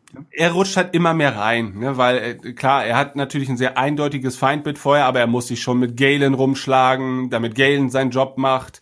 Er äh, muss sich mit Leuten wie Tarkin rumschlagen. Und äh, naja, am Ende ist halt irgendwann mal gut. Ne? Auch, auch ein Krennic hat vielleicht nur ein begrenzt dickes Fell. Tja. Ich finde Ben Mendelsohn sehr gut gecastet. Ähnlich und auf eine andere Art als, als Diego Luna hat er ein sehr gutmütiges Gesicht. Und das passt, finde ich, gut zu der, zu der Rolle, die er spielt. Weil er ja nicht, er ist ja eigentlich nicht durch und durch böse, er ist ja einfach extrem ambitioniert und äh, bereit dafür über, über Leichen zu gehen und was nicht alles. Und er, er, er verdient es, in, in einer wunderbaren Szene von seiner eigenen Einrichtung zerstört zu werden. Aber es ist, er ist ein bisschen eine, eine andere Art von, von Antagonist. Und fand ich hier, ja, auch, auch das eigentlich eine ziemlich mutige Wahl. Äh, Mendelssohn fährt einiges so an, an äh, Schauspiel-Ticks auf, wenn er zum Beispiel von, von Lyras angeblichem Tod erfährt, ganz am Anfang. Dann bläst er so kurz die Backen auf und kommt ein paar Schritte näher. Fand ich das einfach eine, eine interessante Wahl. Oder wenn er, ich glaube, wenn er den Befehl zum Feuern auf äh, Jeddah gibt, dann er gibt den Befehl und dreht er sich noch mal kurz um und man denkt, er will noch was sagen, aber es ist mehr so ein, so ein, so ein Zucken in der Mimik und dann doch nicht. Und dann ist zu irgendwas anderem. Also, es ist vielleicht ein bisschen Overacting, ähnlich wie bei Saw, aber äh, mehr als begründet und völlig angebracht. Und was man von Star Wars möchte, sind ja eigentlich auch interessante schauspielerische Entscheidungen, nicht immer die realistischen. Ich meine, wie viel, wie viel äh, gute Laune ziehen wir aus, aus jeder einzelnen Zeile von Hayden Christensen. Also er hat uns ja schon ein, ein äh, Geschenk gemacht, nur vielleicht nicht, was, was man oder was die Mehrheit gewollt hätte. Deshalb würde würd ich sowas immer vorziehen gegenüber jemandem, der halt einfach nur äh, zum Set geht und, und einmal runterrattert, was, was im Drehbuch steht. Also ich, ich mochte es auch sehr. Also, Ja, ähm, definitiv. Ähm, für mich, wie gesagt, also ja, viele bemängeln, dass er wenig Platz in, im Film hatte und dass, dass man durchaus noch mehr von ihm hätte bringen können. Okay, aber es ist halt auch ein äh, Film, der vollgestopft ist mit Figuren, die alle irgendwie ihren Raum brauchen. Und ähm, ähm, gut, um das nochmal wieder anzubringen, klar, auch die Figur des Orson Krennic hat sehr davon profitiert, dass ich sie beispielsweise halt eben durch, durch äh, Catalyst halt schon kennengelernt habe und, und einfach dann auch wissen wollte, wie es mit ihr weitergeht. Also das, das Buch darf man da in dem Sinne, auch wenn man, wenn man es nicht in allen Zügen mag, nicht unterschätzen, weil zumindest einige der, der Figuren, die hier in Rogue One nicht mehr so viel Platz einnehmen können, äh, auch natürlich Galen Ursos Figur, ähm, gewinnen natürlich dann irgendwie schon so ein bisschen durch die Lektüre des Buches an, an Tiefe und natürlich auch dann letztendlich an äh, Relevanz für, für den Zuschauer. Aber ich kann mir auch vor vorstellen, dass die Figuren als solches auch nur im Film ganz gut als das funktionieren, was sie für den Film sein müssen. Ja, also ähm, ich finde, da ist ein gutes Gleichgewicht. Ja, wie gesagt, weil natürlich ist irgendwie für alle Charaktere ein bisschen zu wenig Zeit, ähm, weil man ja dann am, am Ende damit nochmal mit der Inszenierung eines jeden einzelnen Ablebens dieser Figuren konfrontiert wird und da natürlich auch was mit erreichen möchte, auch em- emotional und das klappt mal mehr, mal weniger gut. Ähm, aber irgendwie, ja gut, so ein Film dauert dann halt eben auch zwei Stunden und ähm, und auch Rogue One halt hat eben seine Längen. Aber ja, wenn man so viel un- unterbringen muss, dann muss man halt eben auch Abstriche machen. Und ich finde, das ist dann auch, also zumindest in meinem Fall, ja, man auf sehr hohem Niveau. Ähm, ich finde, das ist jetzt erzählerisch zwar verbesserungswürdig, aber es ist auch nicht schlecht. Ja. Mhm.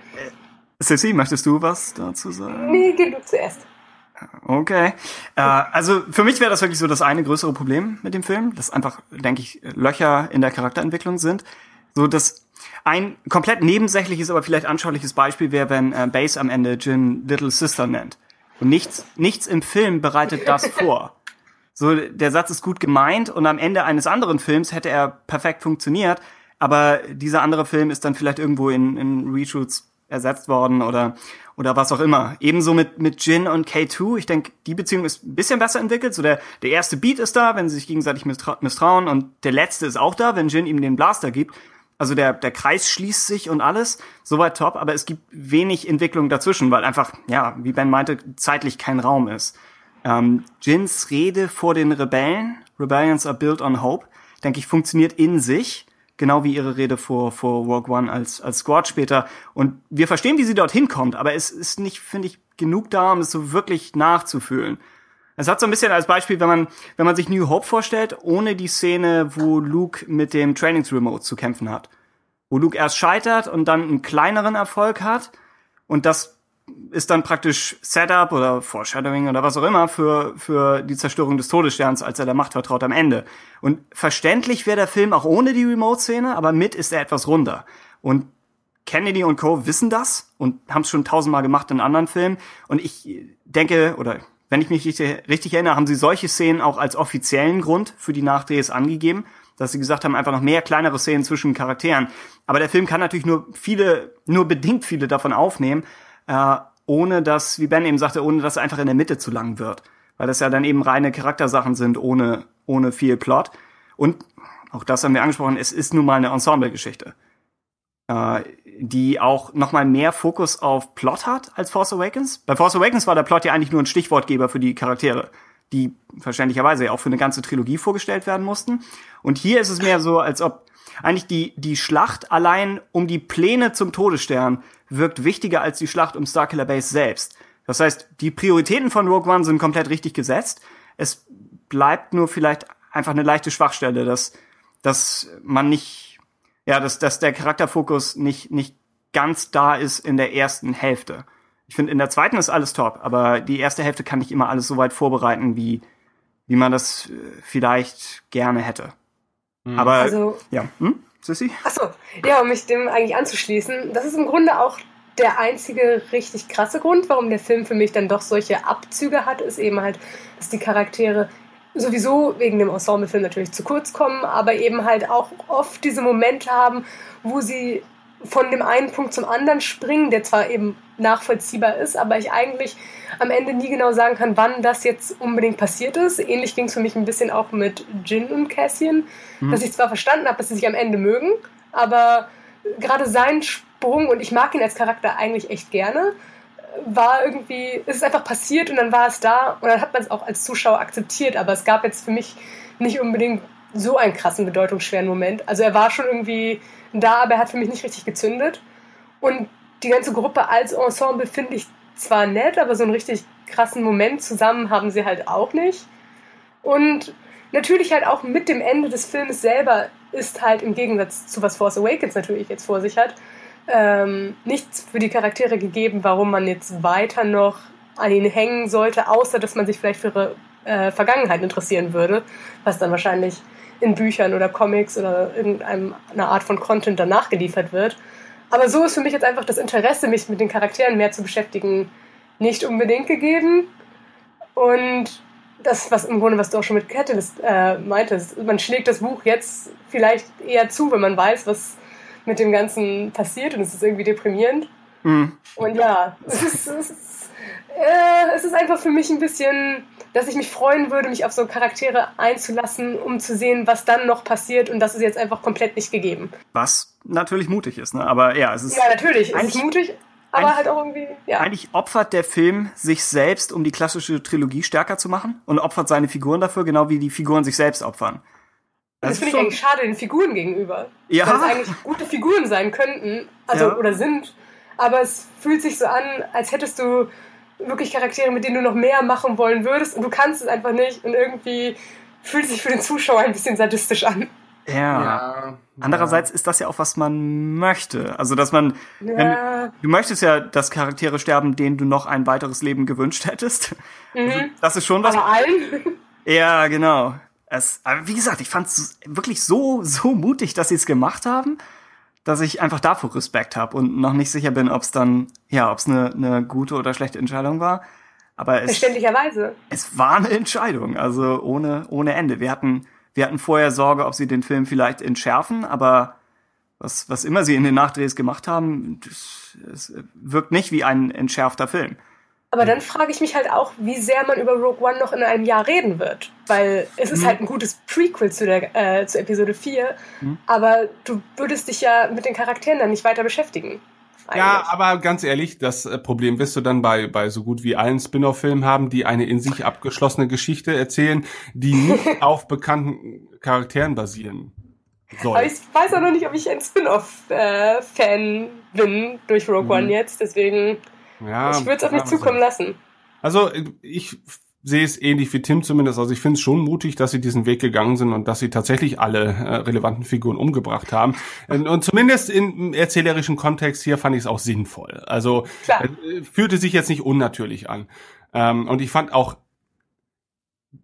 die meisten, ja gut, also ich meine, äh, einige Tode sind halt relativ unspektakulär und, und mit äh, relativ wenig Würde. Aber gut, es ist ja irgendwie dann auch, es passt zu dem, zu dem Aspekt eines, eines Kriegsfilms, äh, wenn, wenn man das so sagen darf, dass nicht jeder Tod äh, spektakulär sein muss und nicht jeder Tod ist heldenhaft, wobei ja jeder irgendwie noch seinen kleinen Moment zumindest haben durfte. Ne? Aber gerade ähm, äh, solche Momente wie beispielsweise Booty Rooks Tod, der ist ja relativ ja, im Off und unspektakulär passierte. Also man sieht natürlich schon, dass er irgendwie explodiert äh, und ähm, ähm, Von aber er, er durfte ja vorher auch noch äh, seinen Beitrag leisten, irgendwie. Ne? Und äh, das geht mir ähnlich bei bei äh, Chirrut, wie heißt er, und und und Base. Äh, die ein to tolles Team fand ich waren, zumindest in dem Rahmen, in dem der Film es ihnen ermöglicht hatte, äh, da die Beziehung irgendwie darzustellen. Also ich mochte die Charaktere dann doch irgendwie sehr, wobei ich gerade bei Donnie Yen irgendwie skeptisch war ähm, vornherein, ob mich die Figur nicht irgendwie abschrecken würde. Aber fand ich toll. Also die Sequenzen, die er hat, waren super. Ähm, meiner Meinung nach. Ne? Ja. Und ich fand Also, auch sein, sein Ableben eigentlich, eigentlich sehr schön, wenn man das so sagen darf.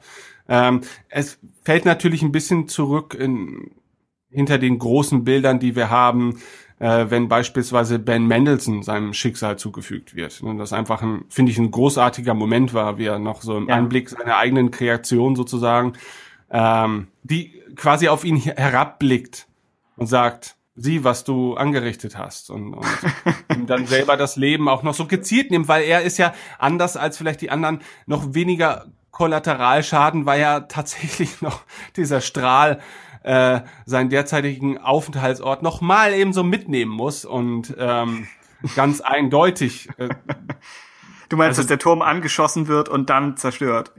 Ja, Genau, das ist eigentlich genau, die letzte Demütigung für Krennic. Aber es war ein schönes Bild. Generell, die Zerstörungssequenzen waren natürlich, also das muss man jetzt mal sagen. Ich will jetzt noch keine abschließende äh, Diskussion über Spezialeffekte als solches führen, aber ähm, natürlich dadurch, dass man hier den Todesstern in einer etwas anderen Arbeitsweise erlebt hat, als wir es gewohnt sind aus Episode 4, ähm, dass man halt eben gezielt einzelne Ziele angreift. Das kennen wir ja schon aus E- Episode 6 vom zweiten Todesstern, wo halt eben auch mal einzelne Schlachtkreuzer attackiert werden.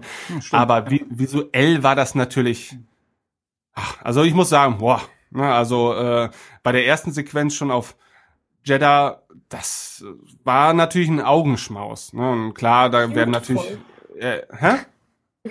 Nichts. Also, ähm, gerade natürlich der letzte Shot dann auf Scarif erinnert natürlich sehr an so alte Atomdrama-Filme. Ähm, aber ich fand's gut. Also das muss ich ganz ehrlich sagen. Das, das waren Ansichten, die man so bisher nicht gesehen hatte und auch finde ich in einem Zeitalter, wo man denkt, man hat an Spezialeffekten einfach schon alles gesehen und alles mit einem entsprechenden Budget sieht gut aus äh, muss ich sagen, es gab dann hier dann den ein oder anderen Moment, wo ich tatsächlich noch mal wieder in den Sessel gedrückt wurde und dachte, meine Güte, das ist also schon, das ist wirklich spektakulär. Ähm, da kommt natürlich vieles zusammen, weil wenn es um, jetzt um die Raumschlacht geht, oh Gott, jetzt stolpern wir schon wieder quer durch den ganzen Film, aber ähm, ich hätte nicht gedacht, dass mich eine Raumschlacht nochmal so begeistern könnte, wie es bei Rogue One, also zumindest in meinem Fall, der Fall war. Weil das war schon, das war schon toll. Und das war auch irgendwie, es war eine nachvollziehbare Raumschlacht. Also sie wurde ja auch irgendwie erklärt. Es wurde erklärt, was jetzt als nächstes passiert. Und es war nicht nur so willkürliches Rumgeballer.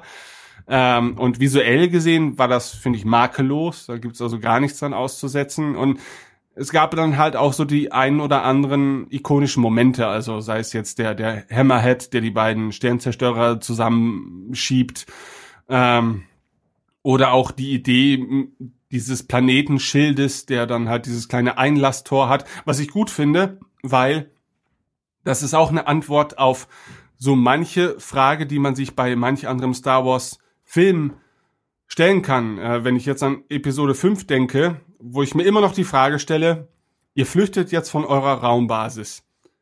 Ist das wirklich so sinnvoll, dass euer Fluchtweg genau durch die Sternzerstörer hindurch fliegt, wo man doch die Weite des Weltalls hat? Wo man vielleicht etwas höhere Chancen hätte, wenn man einfach mal diese Weite auch ausnutzen würde und vielleicht mal in eine andere Richtung fliegt.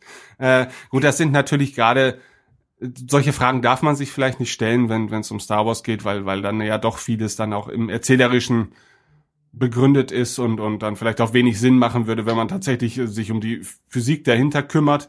Aber ähm, das hat mich begeistert.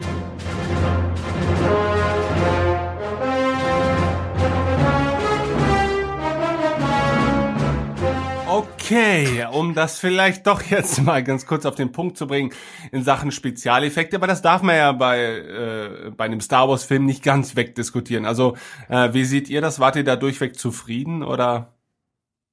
Ich war da eigentlich zufrieden, bis auf das, was wir halt jetzt schon angesprochen hatten, was äh, Tarkin und Leia anging. Fand ich eigentlich ja. alles ziemlich cool. Die Schlachten waren echt bombastisch. Und definitiv etwas auf eine Leinwand gehört. Ja. Ja, das stimmt. Ich, um das kurz noch nachträglich einzuschieben, ich mochte sogar Tarkin und Leia. Ich glaube, Leia war mein, mein Wow-Moment des Films, wobei auch, wie Ben sagte, halb durch einfach den, den irren Mut, der dahinter steckte. So eine CGI-Figur, die wir alle, die wir alle schon kennen, äh, oder wo wir alle das reale Vorbild kennen, äh, so jemanden im Close-Up bei, bei bester Beleuchtung zu zeigen und das auch noch als letzten Shot des Films. Also ich finde, da gehören schon, da gehören echt Nerven zu. Es ja, sieht leicht künstlich aus in beiden Fällen. Was ich denke, bei Tarkin liegt es auch daran, dass, dass Peter Cushing ja nun etwas überzeichnete Gesichtszüge in echt auch hatte. Also war ja einfach ein spezielles Gesicht. Ähm, mhm. Und ja, die, die Größe war ein Faktor, teilweise auch vielleicht ein bisschen die Bewegung des Schauspielers. Vielleicht hätte man nicht ganz so viel, ihn nicht ganz so viel bewegen müssen.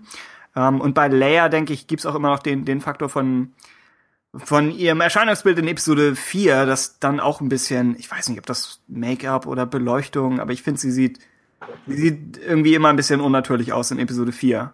Ich glaube, ja. bei, ja, ja, Entschuldigung. Nee, nee. Okay. Ich glaube, bei Leia ist das, was eher mich sogar stört, im Gegensatz zu ihr selber, äh, dass der Hintergrund oder die, äh, das ganze Surrounding bei ihr mhm. relativ künstlich und kühl halt ist. Das ist ja komplett auch weiß um sie herum. Und mhm. es ist auch so ein krasser Szenenwechsel aus diesem schwarz-rot äh, Szenending in dieses Weiße hinein. Und ich glaube, das macht das Ganze künstlicher als sie selber. Dass es ja. dadurch so ein bisschen diesen ähm, hier Videospiel äh, irgendwie bekommt, den sie eigentlich nicht verdient. Hat äh, irgendjemand von euch den Film schon in 2D gesehen oder nur 3D bislang? 3D. 3D. Ja. Okay, gut, ja. Vielleicht wirkt das Ganze sogar noch etwas natürlicher, wenn man es in 2D sieht. Weil was mir manchmal so auffällt, und das ist mir komischerweise auch äh, in den letzten Tagen aufgefallen, als wir hier im Madame Tussauds waren, in der Star Wars Ausstellung da. Ähm, ich glaube, bei vielen Personen, wo man einfach davon ausgehen muss, dass man sogar reale Abdrücke des äh, Gesichts vornehmen konnte, gut, bei den Star Wars-Figuren natürlich jetzt nicht, ähm, die wirken manchmal etwas komisch, weil man sie halt nie äh, dreidimensional vor Augen bekommen hat. Wir kennen halt immer nur ein zweidimensionales Abbild und äh, erfassen nicht halt so die Dimensionen der einzelnen Gesichtspartien und so weiter. Und auch äh, Tarkin und, und äh, Carrie Fisher haben wir halt nie in 3D wahrnehmen dürfen, ja, in, in dieser Phase ihres Lebens. Und ich kann mir durchaus vorstellen, dadurch, dass es ja auch nachträglich konvertierter Film ist und so weiter. Gut, bei 3D-Modellen gibt's ja nicht großartig was nachträglich zu konvertieren. Aber ich kann mir durchaus vorstellen, dass ähm, die 2D-Fassung dem zumindest nicht negativ noch beisetzen wird, äh, sondern eher noch dazu führen kann, dass, dass äh, da bestimmte Ungereimtheiten vielleicht noch weniger auffallen, als es jetzt der Fall ist. Mhm. War bei mir ein Faktor und äh, Ben, ich verbiete dir etwas dazu zu sagen, aber es war bei mir ein Faktor bei den Hobbit-Filmen und deren Einbettung in, in das Mittelerde vom Herr der Ringe. Das ist einfach die Tatsache, dass es 3D war. Hat, finde ich, ist getrennt von dem, was man schon kannte. Und ja, kann, Ja. kann gut sein, dass es hier der, der gleiche Faktor ist. Du kannst gerne was dazu sagen. Ich habe nur den, ich habe nur einen weiteren Hobbit-Rant ver verhindern wollen. Nee, nee, nee, Moment. Ich habe ja letztens schon, schon gesagt, also wir hatten neulich mal wieder so, so eine Tolkien-Woche, wo wir alle Filme äh, über die Woche hinweg geguckt haben. Und da habe ich tatsächlich auch die Hobbit-Filme das erste Mal halt in 2D auf Blu-ray gesehen. Und sie haben mir wesentlich besser gefallen als im Kino damals. Das liegt vielleicht an den 24 Frames, die einfach das gewohntere Medium darstellen. Ähm, wobei ich, es war schon beeindruckend im Kino, aber es war jetzt auch vielleicht nicht notwendig. Ähm, Mhm. Und äh, ich finde, die Blu-rays äh, oder die Filme profitieren, glaube ich, äh, im Falle des Hobbits von eher der klassischen Darstellung. Ähm, gut, der Mhm. dritte Teil, da, da hilft nicht. da, da kann man echt Wobei- nicht viel machen. Die erste Ja. Stunde vom dritten Teil. Die erste Stunde weiß, weiß noch, was sie machen möchte. Ab dann okay. ist, ja, okay. okay. ab dann ist komisch. Aber wir hatten, wir hatten Ähm. kurz vor der Sendung die Diskussion, ob, äh, wie Rogue One im, Heim, im Heimkino funktionieren wird. Überhaupt auf Ja. kleinerem Bildschirm. Und ich würde schon noch empfehlen, dass, also ich vermute, wir sehen es eh alle im Kino, aber ich würde schon noch empfehlen, dass man sich auch auf einem größeren Bildschirm oder auf einer größeren Leinwand anguckt. Und Klar, gerade in jeden 3D Fall. fand ich die Tracking-Shots hinter den Jägern und Raumschiffen her. Wenn die X-Wings da im Sturzflug sind oder wenn, wenn sie auf Idu landen und rechts an dieser, an diesem Felsen so entlang schrammen. Ich finde, das hat in, in 3D und auf großer Leinwand hat das echt gut funktioniert. Hatte Aber- ein bisschen was von Gravity. Bisschen. Ja. Aber ja. da muss dann halt eben auch, äh, da müssen auch die technischen Gegebenheiten halt eben stimmen. Ne, wenn du das jetzt in einem IMAX schaust, dann ist es natürlich extrem geil, aber das Problem ist ja bei vielen der Dorfkinos, dass halt eben das 3D, was dort ist, häufig wesentlich schlimmer anzuschauen ist als die herkömmliche 2D-Fassung. Ja, weil da einfach nichts wirklich zusammenpasst, weil die Projektoren schlecht eingestellt sind, man hat da Ghosting und so weiter. Und ähm, also hier zum Beispiel bei uns in der He- Heimatstadt, ich habe nicht einen 3D-Film da sehen können, wo ich nicht extremes Ghosting hätte, wo man sich echt fragt, Mann, was ist dieses Medium 3D scheint irgendwie ja, das scheint nicht das Richtige zu sein, aber dann setzt man sich dann halt doch mal in so ein IMAX rein und sieht dann halt, dass sowas wie Ghosting da einfach gar nicht stattfindet. Ja, wenn wenn halt eben die Technik dahinter stimmt, ähm, dann kann das immer ein beeindruckendes Ereignis sein und natürlich gerade ein- ein Star Wars Film ähm, mit seiner Effektvielfalt bietet natürlich da irgendwie auch noch einen Mehrwert. Äh, ich glaube aber schon, dass er auch in 2D sehr gut funktionieren wird. Also ich kenne zumindest, äh, ich habe jetzt schon sehr viele Rezensionen von Leuten gehört und gelesen, die halt eben in 2D und 3D drin waren, die aber generell eher so so so 3D-Feinde sind, muss Mhm. ich sagen. Aber die sagen, der Film hat ihnen in 2D noch mal deutlich besser gefallen. Ähm, das heißt zumindest für mich, selbst wenn ich prinzipiell gar nichts gegen 3D habe und auch nicht äh, gerade bei Filmen dieser Machart, ähm, deutlich das zumindest als Zeichen, dass er in 2D auch sehr gut zu funktionieren scheint. Und äh, ich bin auch gespannt darauf. Also ich würde ihn jetzt auch gerne noch mal in 2D relativ zeitnah sehen ähm, wollen. Aber gut, da muss ich in meinem Fall vielleicht auf die Blu-ray warten oder so, weil die die Auswahl der Kinos hier in meinem Umfeld ist jetzt nicht so groß, dass die jetzt halt parallel auch noch 2D, äh, 2D-Version 2D Der neue Druide. 2D zeigen. Ähm, da bin ich schon froh, dass, dass die überhaupt. Also selbst, selbst die OV, die kann ich hier nicht schauen. ne? Also wir haben es ja einmal, das darf man dazu erwähnen, also wir haben den Film einmal in der deutschen Synchro gesehen. Ne? Deswegen auch äh, unser komischer Eindruck von äh, Saw Gerrera. Aber wir haben es am darauffolgenden Tag nochmal im O-Ton gesehen und gerade Tarkin ist da Oh ja, stimmt. Überzeugend, finde ich. Also die, die Stimme da Also da muss man sich schon, also das fand ich sehr, sehr gut. Da, hab ich, da dachte ich, okay, sie haben ihn vielleicht doch irgendwie wieder ausgebuddelt und die Stimmbänder nochmal elektronisch zum Schwingen gebracht. Also fand ich schon, Sehr krass, wenn das ginge. Wird so viel Unsinn mitgemacht. Ja. Ich fand äh, speziell äh, You May Fire When Ready. You May Fire When Ready. Dieses Ja. ist, klingt, könnte auch eins zu eins aus dem Film sein. Aber Tarkin hat natürlich auch, er, ja. dadurch, dass er halt eben auch so überbritisch ist, ähm, ist er vielleicht auch dann einfacher zu imitieren als so ein 0815 Mensch. Ne? Also ähm, gerade im O-Ton, also wir haben in Deutschland halt eine, finde ich dann doch, auch wenn viele mal lästern, ja eine halbwegs hochwertige Synchronkultur. Und natürlich haben Synchronisationen immer den Vorteil, man kann sich Stimmen aussuchen, bei der man der Meinung ist, die passen ganz gut zur Optik der Person, während natürlich die eigentlichen Darsteller diesen Luxus selten nur genießen können. Und so kommt es halt dazu, dass so Schauspieler wie Bruce Willis beispielsweise sich im Original wesentlich weniger ähm, eindrucksvoll anhören. Ähm, und es gibt halt aber dann eben auch so Schauspieler wie Peter Cushing, wo man sich einfach nichts anderes vorstellen kann, glaube ich, als diesen, diesen exakten britischen Tonfall mit dem ständig sich der Zunge überschlagenden, rollenden Rs und so weiter. Ähm, das ist natürlich, das ist schon so ein, so ein, so ein Markenzeichen in sich. Ja, also, ja. Ja, es, für Rebels überzeichnen sie es manchmal, also Stephen Stanton macht. Aber das ist ja auch eine Animationsserie. Also das Ja. hat, hat völlig Zweck, dass man da auch mit, mit der Synchronarbeit noch einen, einen Schritt weiter geht vielleicht. Und hier Und fand ich gerade in der deutschen Synchro vielleicht ein bisschen jung, aber ja. Ja, klar, weil gut, ich meine, er hatte ja vorher, glaube ich, Friedrich Schönfelder als äh, Synchronstimme, der ja nun auch schon vor einigen Jahren verstorben ist, da, die ja nun auch eine sehr, sehr markante Synchronstimme war und die man dann halt, glaube ich, auch schlecht ersetzen kann. Äh, um zu den Spezialeffekten noch was zu sagen, was du eben angesprochen hattest. Äh, ich fand die Idee, äh, zwei Planeten nur stark, stark anzuschießen, aber nicht völlig zu zerstören, fand ich extrem clever. Einmal, weil es optisch viel interessanter ist als die Zerstörung von Alderan und dann, weil es Alderan nicht übertrifft. Zumindest inhaltlich nicht. Ich glaube, das war so ein bisschen die die Unsicherheit, die wir vor dem Film hatten, wie werden sie das lösen? Darf der Todesstern überhaupt schießen? Wenn er auf nichts schießt, dann wird man nicht sehen, dass er bedrohlich ist, aber wenn er es macht, dann stellt man Alderan in den Schatten. Und da fand ich die beiden Einsätze, die er hier hatte, fand ich, waren sehr gut gewählt.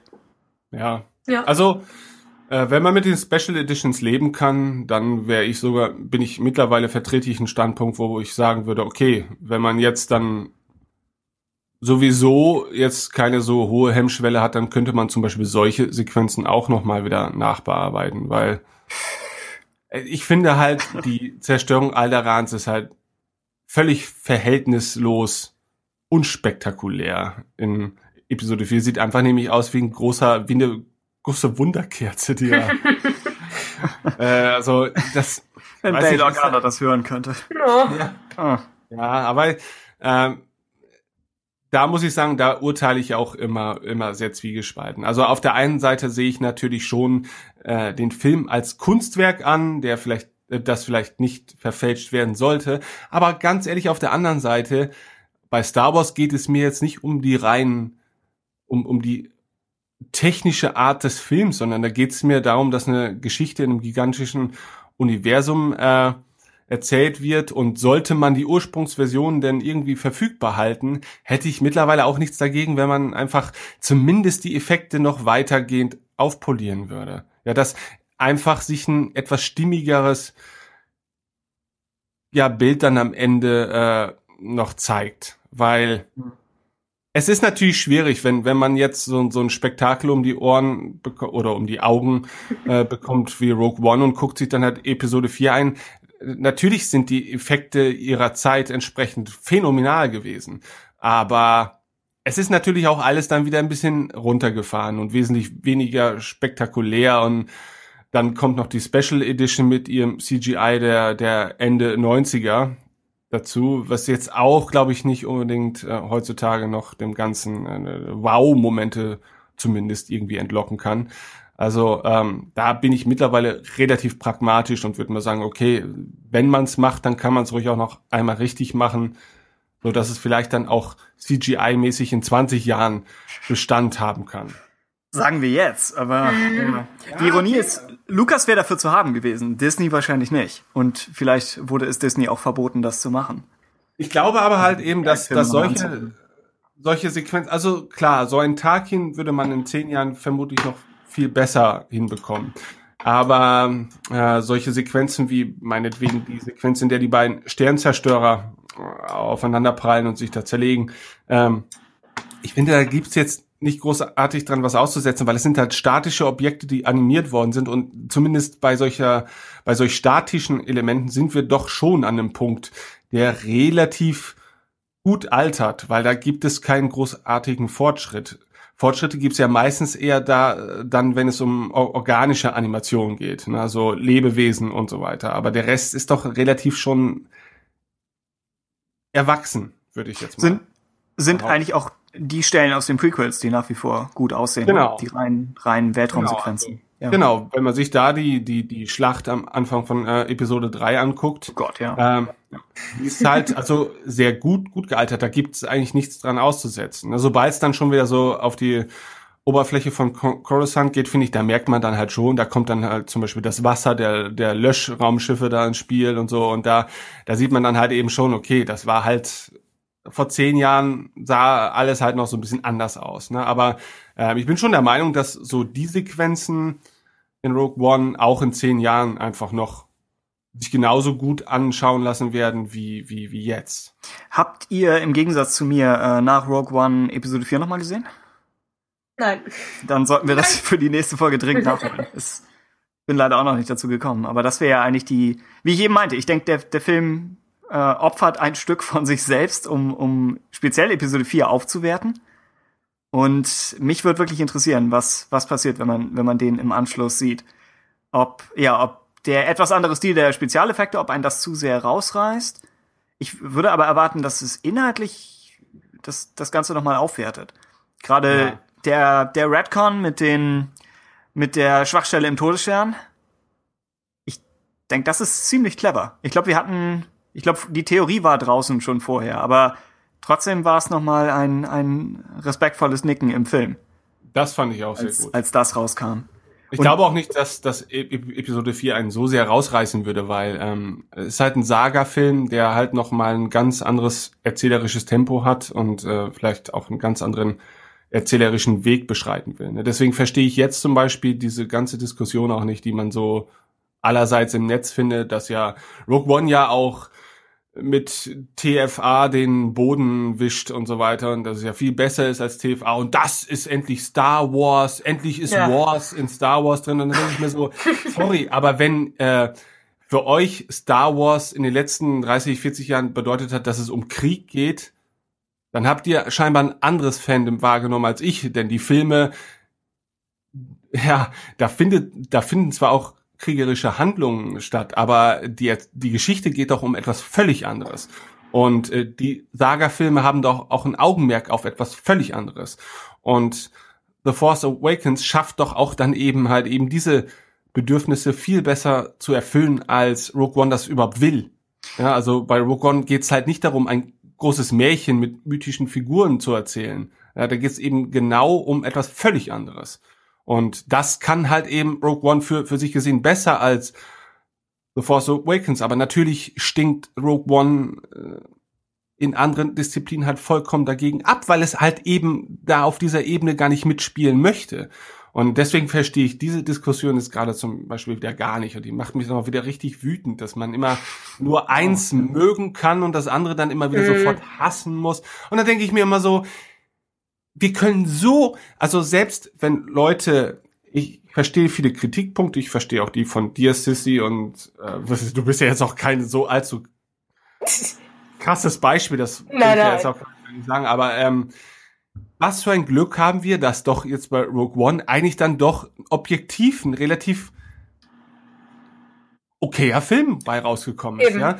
Wenn ich mir so DC Com Comics Fans äh, betrachte, die eigentlich seit Jahren sich immer erhoffen, dass jetzt das nächste tolle Teil kommt und dann kommen, also und das gibt's natürlich auch verschiedene Meinungen zu, aber so rein objektiv gesehen oder was die Allgemeinheit angeht, ist halt jeder irgendwie vom neuen DC-Film, der dann kommt, ob es jetzt Batman wie Superman ist oder Suicide Squad, das ist einfach nur Murks. So. Und da bin ich ehrlich gesagt unendlich dankbar, dass wir bislang zumindest keinen absoluten Murks bekommen haben. Und natürlich, wenn das jetzt ewig so weitergeht mit den äh, Spin-off-Filmen und den Saga-Filmen, dann wird es mit Sicherheit irgendwann auch mal den einen Film geben, den ich vielleicht nicht leiden kann, ja. Ähm, und vielleicht gibt's auch mal den ein oder anderen Murks-Film, der vielleicht auch rein objektiv gesehen nicht besonders äh, äh, viel Wert für das gesamte Universum hat, aber zum jetzigen Zeitpunkt bin ich einfach nur, wenn wir mal Jahre zurückdenken, wo wir mit dem Verkauf an Disney dachten, das wäre der Untergang des Abendlandes und wir würden nie wieder Star Wars genießen können und alles geht den Bach runter und der Todesstern bekommt Mickey Mäuse und alles ist schlimm, ja? Und Moment. ich bin ganz Wer dachte das?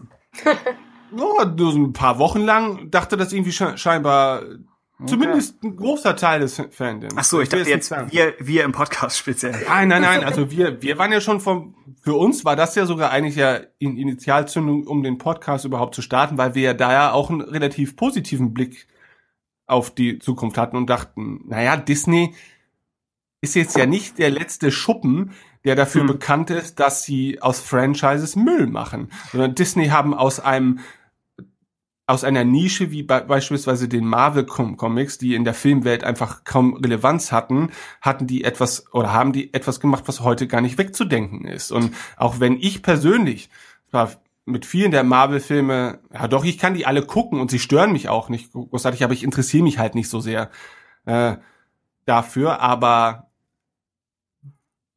ich meine, danke, danke Disney dafür, dass sie das so clever löst und so viele Diskussionen, auch im Vorklang jetzt zu, zu Rogue One darum, warum haben wir jetzt schon wieder eine weibliche Hauptfigur? Ja, was soll das? Ne? Star Wars wird total verweiblicht und äh, das, man kann sich überhaupt nicht mehr damit äh, identifizieren. Und dann sage ich mir so, ich habe nicht einen Moment wahrgenommen oder für mich bewusst wahrgenommen, dass jetzt zum Beispiel Jen Erso eine Frau ist oder dass, äh, dass äh, Ray eine Frau ist, sondern das sind für mich einfach Figuren, die ich von Anfang an einfach als die Menschen, die, die sie sind, wahrnehmen kann, wo ich nicht einmal darüber nachdenken muss, was sie in der Hose haben. Ja, das ist einfach total Quatsch und das hat mit der Erzählung ja auch überhaupt nichts zu tun. Aber es gibt halt manchmal, immer wenn was Neues von Star Wars äh, rauskommt, gibt es einen Teil der Fans, die es gegen alles andere aufwerten müssen und dann in totale Extreme verfallen. Und das finde ich halt irgendwie ein bisschen schade. Und natürlich jammer ich jetzt wahrscheinlich völlig unbegründet, weil das hat wahrscheinlich jedes Fandom. Äh, aber ich finde es halt schade, weil kann man sich nicht einfach nur mal freuen? Muss immer alles irgendwie, muss es immer einen Teil der, der, der Leute geben, die so zerstörerisch sein müssen und alles immer komplett mies machen und immer gleich sagen, Disney hat mein Star Wars Universum zerstört.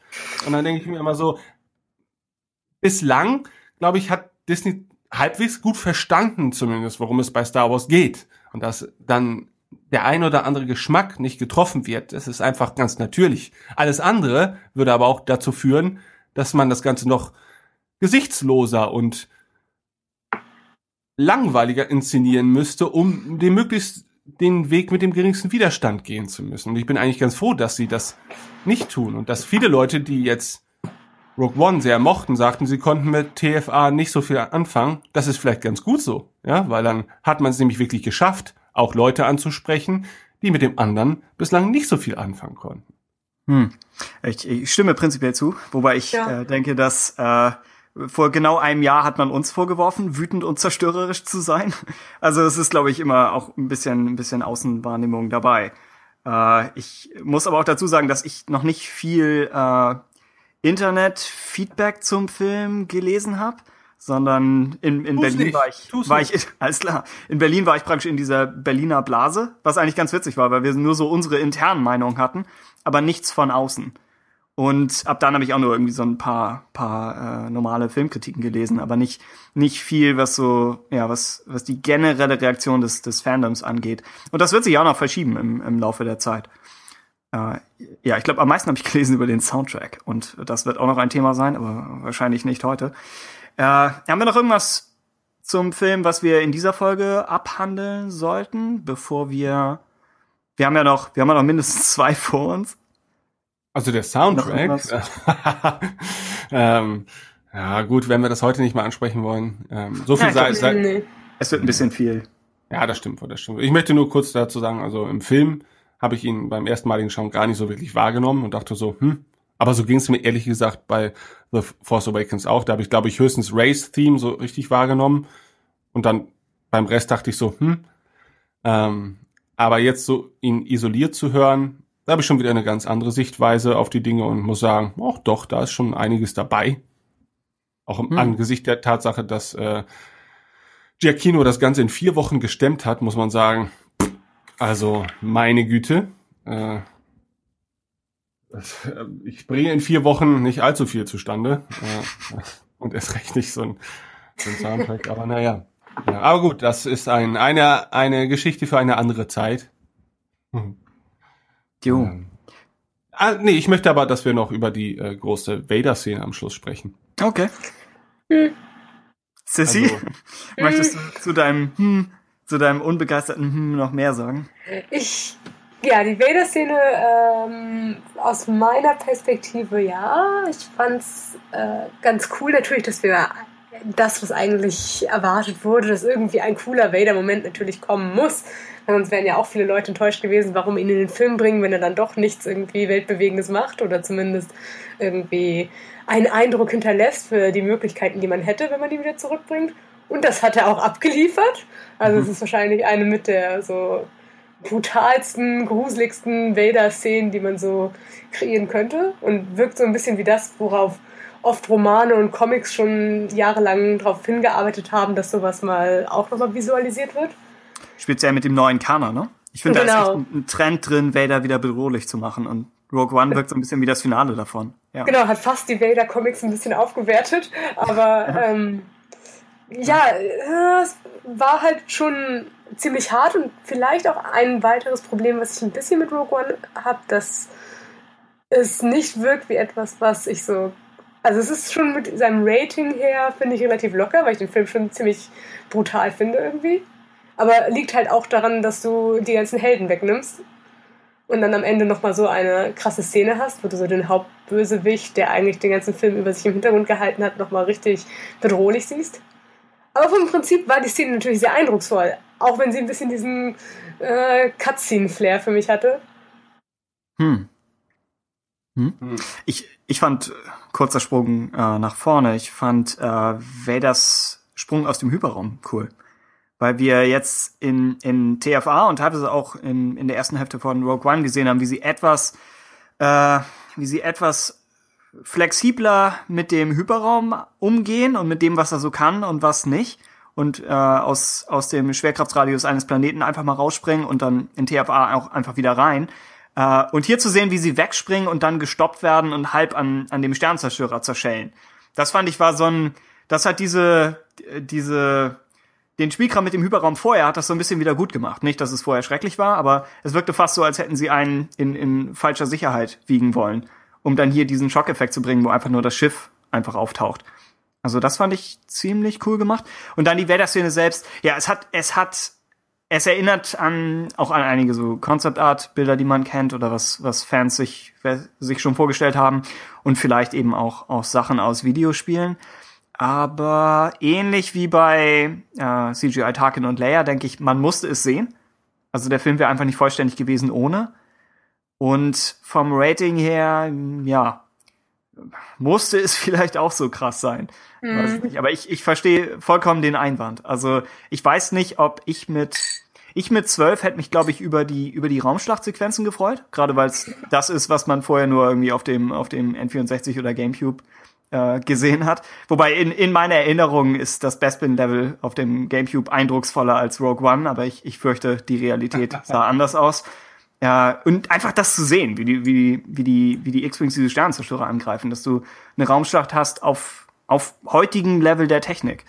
Mit, mit eben diesen alten Jägern. Das ist schon, allein das macht, ja, macht, macht den Film schon zu was, das ich unbedingt sehen musste. Ähm, ja. Denk, Ja? ja. Ich ja. denke halt auch in einem normalen Saga-Film hätte sich das, glaube ich, für mich ein bisschen mehr austariert, dadurch, dass du so die Jedi und diesen spirituellen Märcheneffekt da noch mit drin hättest, dass das Ganze ein bisschen relativiert wäre. Und klar, dieser Film kann das nicht haben, weil es ja im Grunde ein Aufhänger der ganzen Geschichte ist, dass sie in diesem Moment nicht da sind. Mhm. Aber es nimmt natürlich die Wirkung aus dem Ganzen nochmal raus und macht es dann manchmal mehr zu diesem Kinder-Franchise, was du halt auch sehr jung gucken kannst und wirkt dann doch sehr krass, wenn du es halt komplett nicht drin hast, was irgendwie interessant ist, als Wirkung so zu beobachten. Mhm. Aber war mehr, als ich es erwartet hätte, wenn man mir gesagt hätte, es gibt jetzt einen Star Wars-Film ohne die Jedi und die Macht. Ich meine, sie war irgendwie mit Shiu mit drin, aber. Ich wollte gerade fragen, du, du als, als Jedi-Fan, konntest du mit den Ersatz-Jedi was anfangen? War das äh, zumindest eine, eine leichte Entschädigung oder? Ich fand ihn als Charakter ganz interessant. Ich mag generell ja auch so ein bisschen diese Tendenz, dass man dieses Jedi-Sith-Ding so ein bisschen auflockern möchte, scheinbar. Mit irgendwie Church of the Force und was Shiruta jetzt auch ist und mhm. ähm, was auch immer Kylo und Snoke machen. Ähm, ja, was auch immer Kylo genau. macht. Ja. Aber äh, ja, ich glaube, dadurch, dass er und Base generell auch aus der ganzen Truppe mir noch am wenigsten mit aufgebaut wurden, hat es nicht hundertprozentig funktioniert. Aber ich glaube, sie werden dadurch so mit die Charaktere, wo das Buch zu den beiden mit am interessantesten äh, so noch Hintergrundinfos liefern könnte. Du meinst Space and Shirt, also das Buch nur zu den beiden? Genau. Oder der Filmroman? Ja, stimmt. Ja, das Buch zu den beiden. Extra, ne? Ja. Ja. Mhm. Also ich finde eigentlich aber, ähm, das spiegelt ja ganz gut den, den Zeitraum äh, wieder, in dem der Film stattfindet. Da sind halt Jedi keine allgegenwärtigen äh, ja, Teilnehmer mehr, sondern sowas wie Darth Vader ist dann halt wirklich ein seltenes Phänomen und deswegen kann ich es auch durchaus. Ja, die Szene ist natürlich sehr, sehr plötzlich dann irgendwie, auch wenn man es erwartet hat, aber ich meine jetzt im ähm, Kontext der dort statt oder der dort lebenden Person, der, der Menschen auf diesem Gang, die sich dachten, jo, was passiert jetzt? ähm, und dann, glaube ich, relativ schnell realisiert haben, dass mit ihnen zumindest nicht mehr allzu viel passiert. Ähm, ja gut, aber ich muss auch ganz ehrlich sagen, das war wieder eine, also ich hatte einige Momente in diesem Film, ähm, wo ich mich tatsächlich wieder so ein bisschen wie ein Kind fühlte. Und, und das, das hatte ich schon lange nicht mehr bei, bei Star Wars. Und klar, da geht's manchmal dann halt wirklich nicht um, um die große, tolle Geschichte, sondern die Sequenz fand ich, um das um auf den Punkt zu bringen, einfach nur irgendwie extrem krass und geil, ja, weil ich saß da und dachte, meine Güte, also in den letzten Minuten hat sich eh schon alles überschlagen und äh, ich hatte auch nicht damit gerechnet, dass sie tatsächlich den Film so nahtlos mit äh, Episode 4 äh, verknüpfen würden. Ähm, mhm. Und als dann alles darauf hinauslief, dachte ich nur, wow, also ich fand es zumindest sehr konsequent und ähm, für mich, also diese Szene wird für mich niemals schlecht werden, glaube ich. Also ich habe auch irgendwie auf YouTube gibt's so einen schlecht abgefilmten ja. Clip von der Sequenz. Ja, YouTube, das darf man ja wohl sagen. Ähm, und da habe ich sie mir bestimmt jetzt auch schon mal wieder 10, 15 Mal angeguckt, obwohl natürlich das im Kontext des Films noch mal wesentlich eindrucksvoller wirkt, äh, weil das ganze Publikum wusste natürlich in dem Moment, wo man so in, in die Dunkelheit des Ganges blickte, eigentlich schon, dass jetzt vermutlich gleich sich ein Lichtschwert entzünden wird. Aber als es dann tatsächlich der Fall war, da ging auch schon so ein Raunen auf. Also äh, an einigen Stellen wurde er im Saal tatsächlich gefeiert, dass der Film halt tatsächlich diesen Schritt geht. Und irgendwie, natürlich sind auch solche Sequenzen wie die Vader-Sequenz schon Fanservice, ähm, weil ich glaube, das ist so eine Sequenz, die sich Fans schon irgendwie wünschen. Ja, mhm. Aber ich finde es halt eben, sie passen ja dann zumindest auch in diese Situation hinein.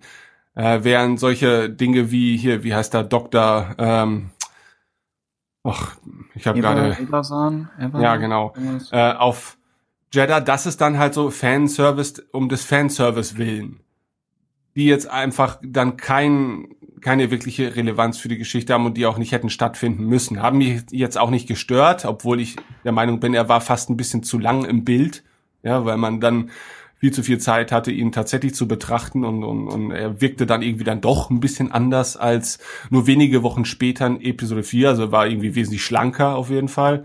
Da muss also viel passiert sein in den darauffolgenden Tagen und ich meine, ich kann mir das schon vorstellen, dass wenn man es gerade so eben irgendwie von Jeddah schafft, herunterzukommen, weil das tut er ja scheinbar, also wie auch mhm. immer, Äh, dann muss man sich wahrscheinlich erstmal den Wanz mit ein paar Burgern vollhauen, um dieses ganze Erlebnis zu verarbeiten. Und dann sieht man halt so aus wie dann nach einer Kantine. Aber ähm, also klar, ich kann da schon verstehen, das hat man auch so für, für die Fans eingebaut, aber es musste nicht sein. Aber diese Vader-Sequenz, oh meine Güte, also ich habe mir echt gewünscht, mal Vader in Live-Action so zu sehen, ja, weil er dann in äh, der alten Trilogie dann ja doch eben recht statisch ist und man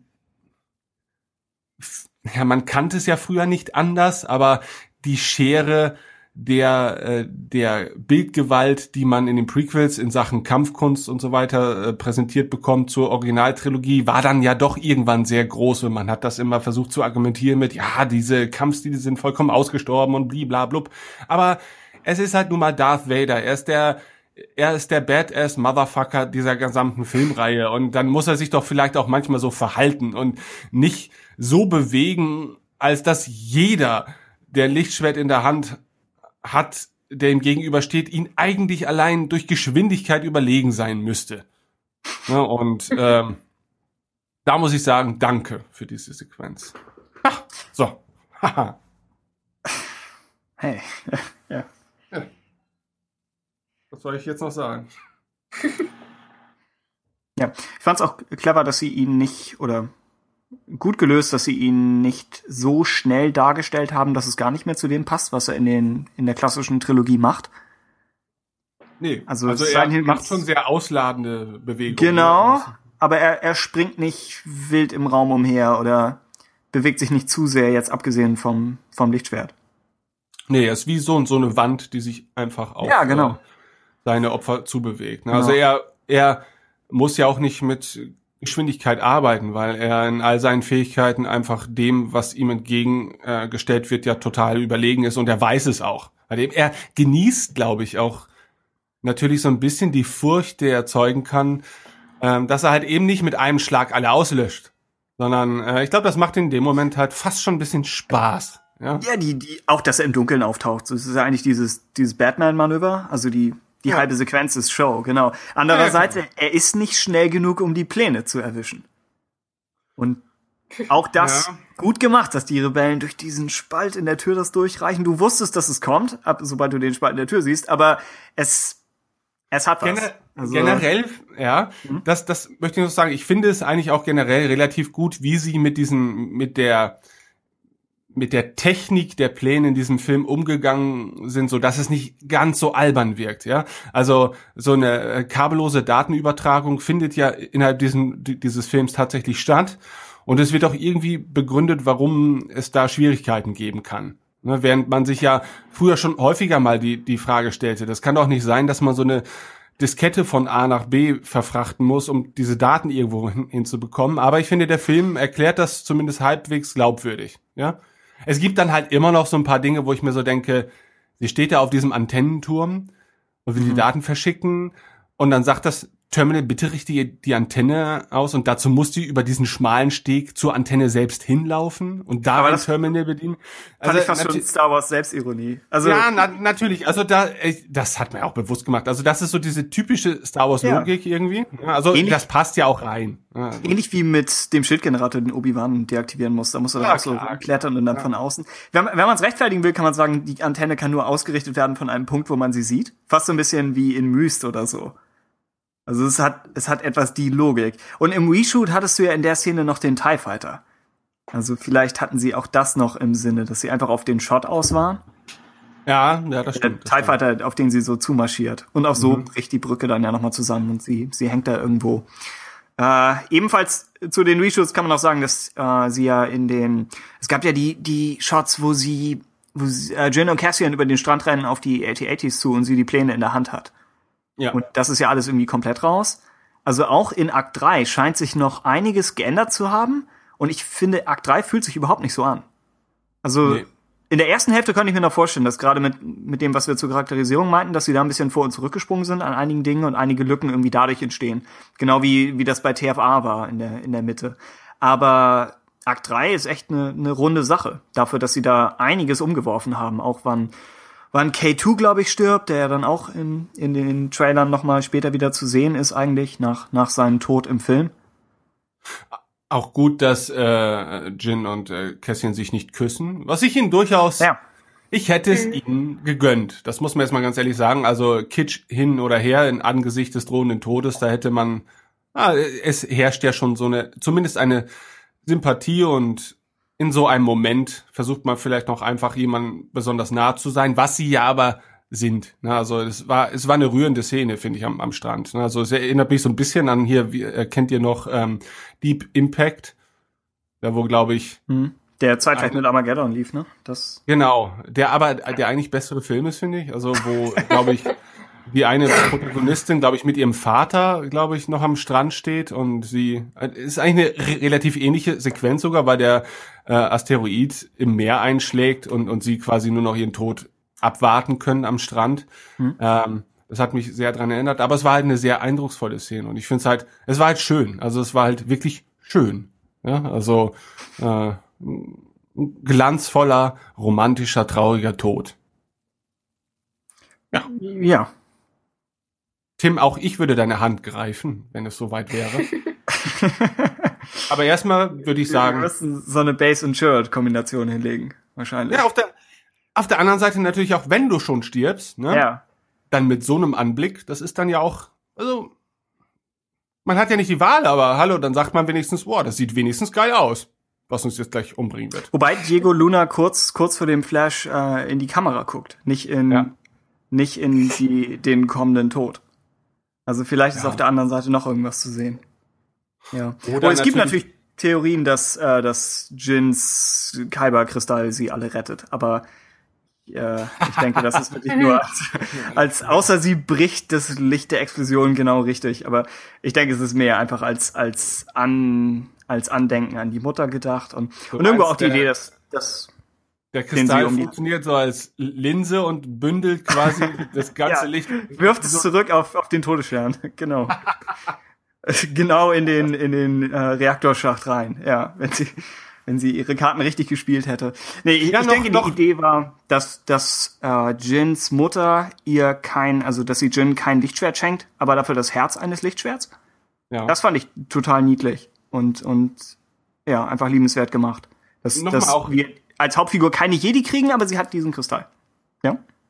wegen der ähm, wegen der absichtlich eingebauten Schwachstelle. Ich finde es halt eben auch gerade deswegen schön, weil äh, eine eine Vielzahl der der Theorien und Diskussionen hört dann natürlich auf äh, in Bezug auf die Schwachstelle des ersten To- Todessterns und ich finde, sie haben es halt hervorragend äh, gelöst, aber es mindert ja nicht die Leistung, ähm, den Weg für sich entdeckt zu haben, diese Schwachstelle über den Lüftungsschacht anzugreifen. Also das ist ja eine Sache, die ja halt äh, durchaus noch äh, eine Eigenentwicklung sein dürfte. Ne? Also ähm, Ja. klar, die, die Schwachstelle ist da, aber ich glaube, der Weg der Infiltration wäre vielleicht ursprünglich anders gedacht gewesen, dass man sich irgendwie Zugang zur, zum Inneren der Station selbst irgendwie anders verschaffen müsste. Kann, ich, genau, kann Galen Erso gewusst haben, dass Luke Skywalker so exakt schießen kann?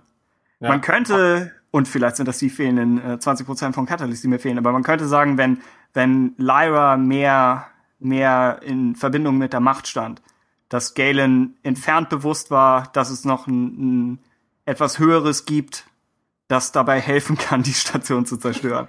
Aber das ist dann echt äh, um, um mehrere Ecken herum konstruiert. Also in Universe ist es wahrscheinlich so gemeint, dass, äh, dass er, dass er vielleicht einen anderen Weg noch vorgesehen hatte oder irgendwas in der Richtung. Es wäre witzig, wenn der, der Erfinder der AT-ATs auch die Schwachstelle, dass man die Beine zusammenbinden kann, wenn er das auch alles absichtlich eingebaut hat. Alle imperialen Schwachstellen. Ich habe eine Schwachstelle versteckt, in, versteckt in Anführungszeichen. Ihr habt sie vielleicht schon entdeckt, aber es, es ist nicht so schwer zu finden. Äh, ja, also als, als Redcon extrem clever und überhaupt die, der Vater-Tochter-Kern von Rogue One ist, denke ich, wirklich was, was den Film Star Wars würdig macht und, und ihn nicht auf einen Spin-off begrenzt. Also ich finde, das ist vom gleichen Kaliber wie, wie die Handlung der Saga-Filme, nur dass sie eben, weil weniger Zeit ist, den Fokus nicht ganz so sehr darauf legen. Einfach die Idee, dass, dass äh, die Tochter versucht, das, das Andenken des, des Vaters zu retten und zu sagen, er, er sollte nicht als der Mann in Erinnerung behalten werden, der den Todesstern gebaut hat, sondern derjenige, der dafür gesorgt hat, dass man ihn zerstören kann. Was Ja. auch ein bisschen eine Parallele zu dem ist, was, was die Skywalker-Kinder jetzt im neuen Kanon mit, mit Vader erleben, dass sie eigentlich die Frage überschreibt Darth Vader alles Gute, was, was wir je tun werden und was Anakin vorher gemacht hat. Und äh, ohne, ohne Galen mit Anakin vergleichen zu wollen, aber einfach dieses, der, der Fall und dann die Erlösung einer Familie hat ja irgendwo, ja, taucht irgendwo in, in beiden auf und ist, ist vom bloßen Konzept her, finde ich, e- extrem stark. Also, wenn das die Idee war, die John Noll gepitcht hat, mit, mitsamt der absichtlichen Schwachstelle im Todesstern, dann äh, denke ich Hut ab. Also, das Ja, ist ja, ja. schlauer Auch- und emotionaler, als, als man von einem Spin-off hätte erwarten können, selbst wenn, wie gesagt, die Umsetzung vielleicht nicht alles rausholt, was, was drin gewesen wäre. Auch dass sie gerade bei diesen beiden äh, Figuren eigentlich in so wenig Zeit ähm, halt dann doch es schaffen, diese Geschichte entsprechend zu erzählen. ne? Also wir haben ja eigentlich nur das Ho- Hologramm und das nächste, was wir sehen, ist im Prinzip wie äh, Galen Erso stirbt in den Armen sein, seiner Tochter. Ähm, aber äh, das war das war vollkommen okay. Also das hat für mich durchaus ausgereicht, um, um es. Also ich hätte von vornherein gedacht, eher, dass es viel zu gehetzt sein muss. Ich kann mir nicht vorstellen, dann ähm, wie Jin allein, ähm, naja, diesen, diesen Bezug zu ihrem Vater so aufrecht halten kann, dass sie tatsächlich noch so viel für ihn empfinden kann, äh, zum Zeitpunkt sein, seines Ablebens. Aber seine Rede in dem Ho- Hologramm war halt eben auch für mich als Zuschauer so, so überzeugend, dass ich sagen musste, okay, ganz ehrlich, wärst du mein Vater, ich könnte es verstehen. Und, und äh, hey, das ist gut. Das ist Aber gut. dein Vater Also, hat einen, einen coolen äh, Nordsee-Akzent, Ja, der, der aus dieser Rede noch viel mehr rausholen würde. das kann natürlich sein. Du oh, Stinkbüttel! Beim Klabautermann. Dieser Todesstern! ja, das, das kann natürlich sein. Aber, Ja. Okay. okay, ja. Ja, dann oh ja, Willst du noch was sagen, oder? Ach, nee. Macht weiter. Ich würde sagen, wir, wir haben es dann, glaube ich, sogar fast für heute. für diese oder? Folge, genau. Ja. Aber ich möchte diese letzten Momente nochmal äh, dafür nutzen, um äh, euch Hörer darauf aufmerksam zu machen, dass wir halt äh, irgendwann zwischen äh, Weihnachten und Neujahr einen Community-Podcast aufnehmen wollen. Das bedeutet, wenn ihr euch nicht als Gäste in der Sendung beteiligen wollt, sondern eher schriftliches Feedback geben wollt oder Audiokommentare schicken wollt, dann habt ihr jetzt noch ein bisschen Zeit dafür. Ähm, wir würden das dann natürlich in der in der Community-Folge dementsprechend äh, ja einweben in, in unser Konstrukt. Ähm, also kommentiert unter diese Folge hier, schickt uns Audiokommentare und wir versuchen dann natürlich möglichst auf alles einzugehen. Das haben wir bislang zumindest eigentlich immer ganz gut geschafft, außer die Audiokommentare. Da haben wir in letzter Zeit so eine leichte, Ja, Audiokommentare sind- meine Güte, also Äh, es kommt nichts weg. Äh, eventuell würden wir dann auch in der Community-Folge einfach alles nochmal aufnehmen, was im Jahr liegen geblieben ist. Also falls ihr uns irgendwas geschickt eure, habt. Und, äh, ja, ja, genau. Eure falls Rezension von, von The Force Awakens zum Beispiel. genau. Falls, falls wir das übersehen haben, schickt uns einfach den gleichen Text nochmal. Und dann äh, werden- wir das im, im, ich schätze, Finale der Staffel nachholen. Äh, vorher würden wir nochmal mit, mit so der erweiterten Familie des Podcasts drüber sprechen, was dann in der nächsten Folge käme. Und Ja, Ja, und wie gesagt, der, Buch, der Buchclub, also wenn ihr Catalyst gelesen habt, im Gegensatz zu mir, äh, und den Filmroman und das Artbook, dann sucht euch einfach einen Buchclub-Post eurer Wahl und schreibt rein, was, was ihr davon denkt und das kommt dann auch irgendwann im, im Januar. ja. Jo, Wir können zumindest äh, von, von Christoph sagen, er äh, empfindet den Filmroman durchaus als, als äh, Mehrwert. Und äh, von daher darf man da, glaube ich, vielleicht mal zugreifen. Weil, bin gespannt, ja. Nach, The- nach dem äh, The Force Awakens Roman war man ja vielleicht ein bisschen, äh, hat man seine Erwartungen vielleicht nicht allzu hoch gesteckt. Mhm. ja.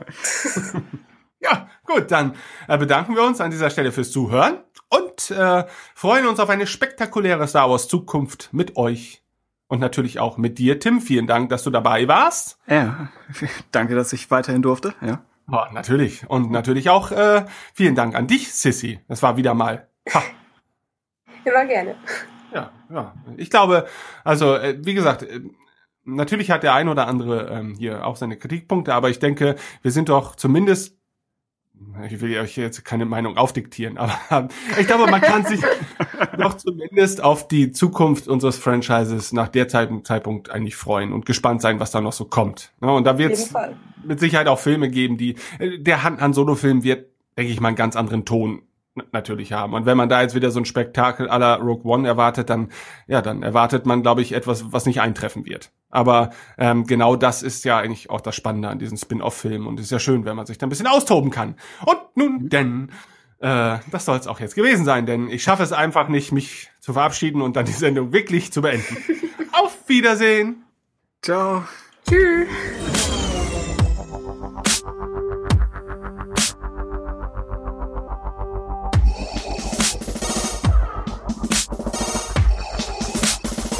Is thy bidding?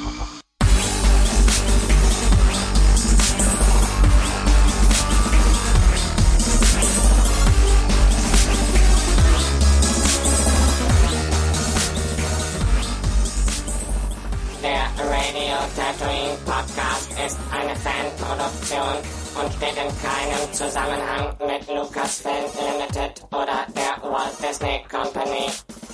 Wir freuen uns stets über neue Kommentare auf unserem Blog unter www.radiotatooine.de oder Rezensionen im iTunes Podcast Verzeichnis.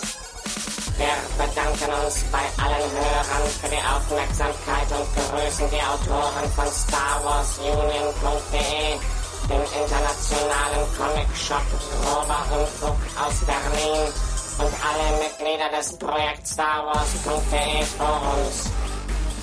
Möge die Macht mit euch sein.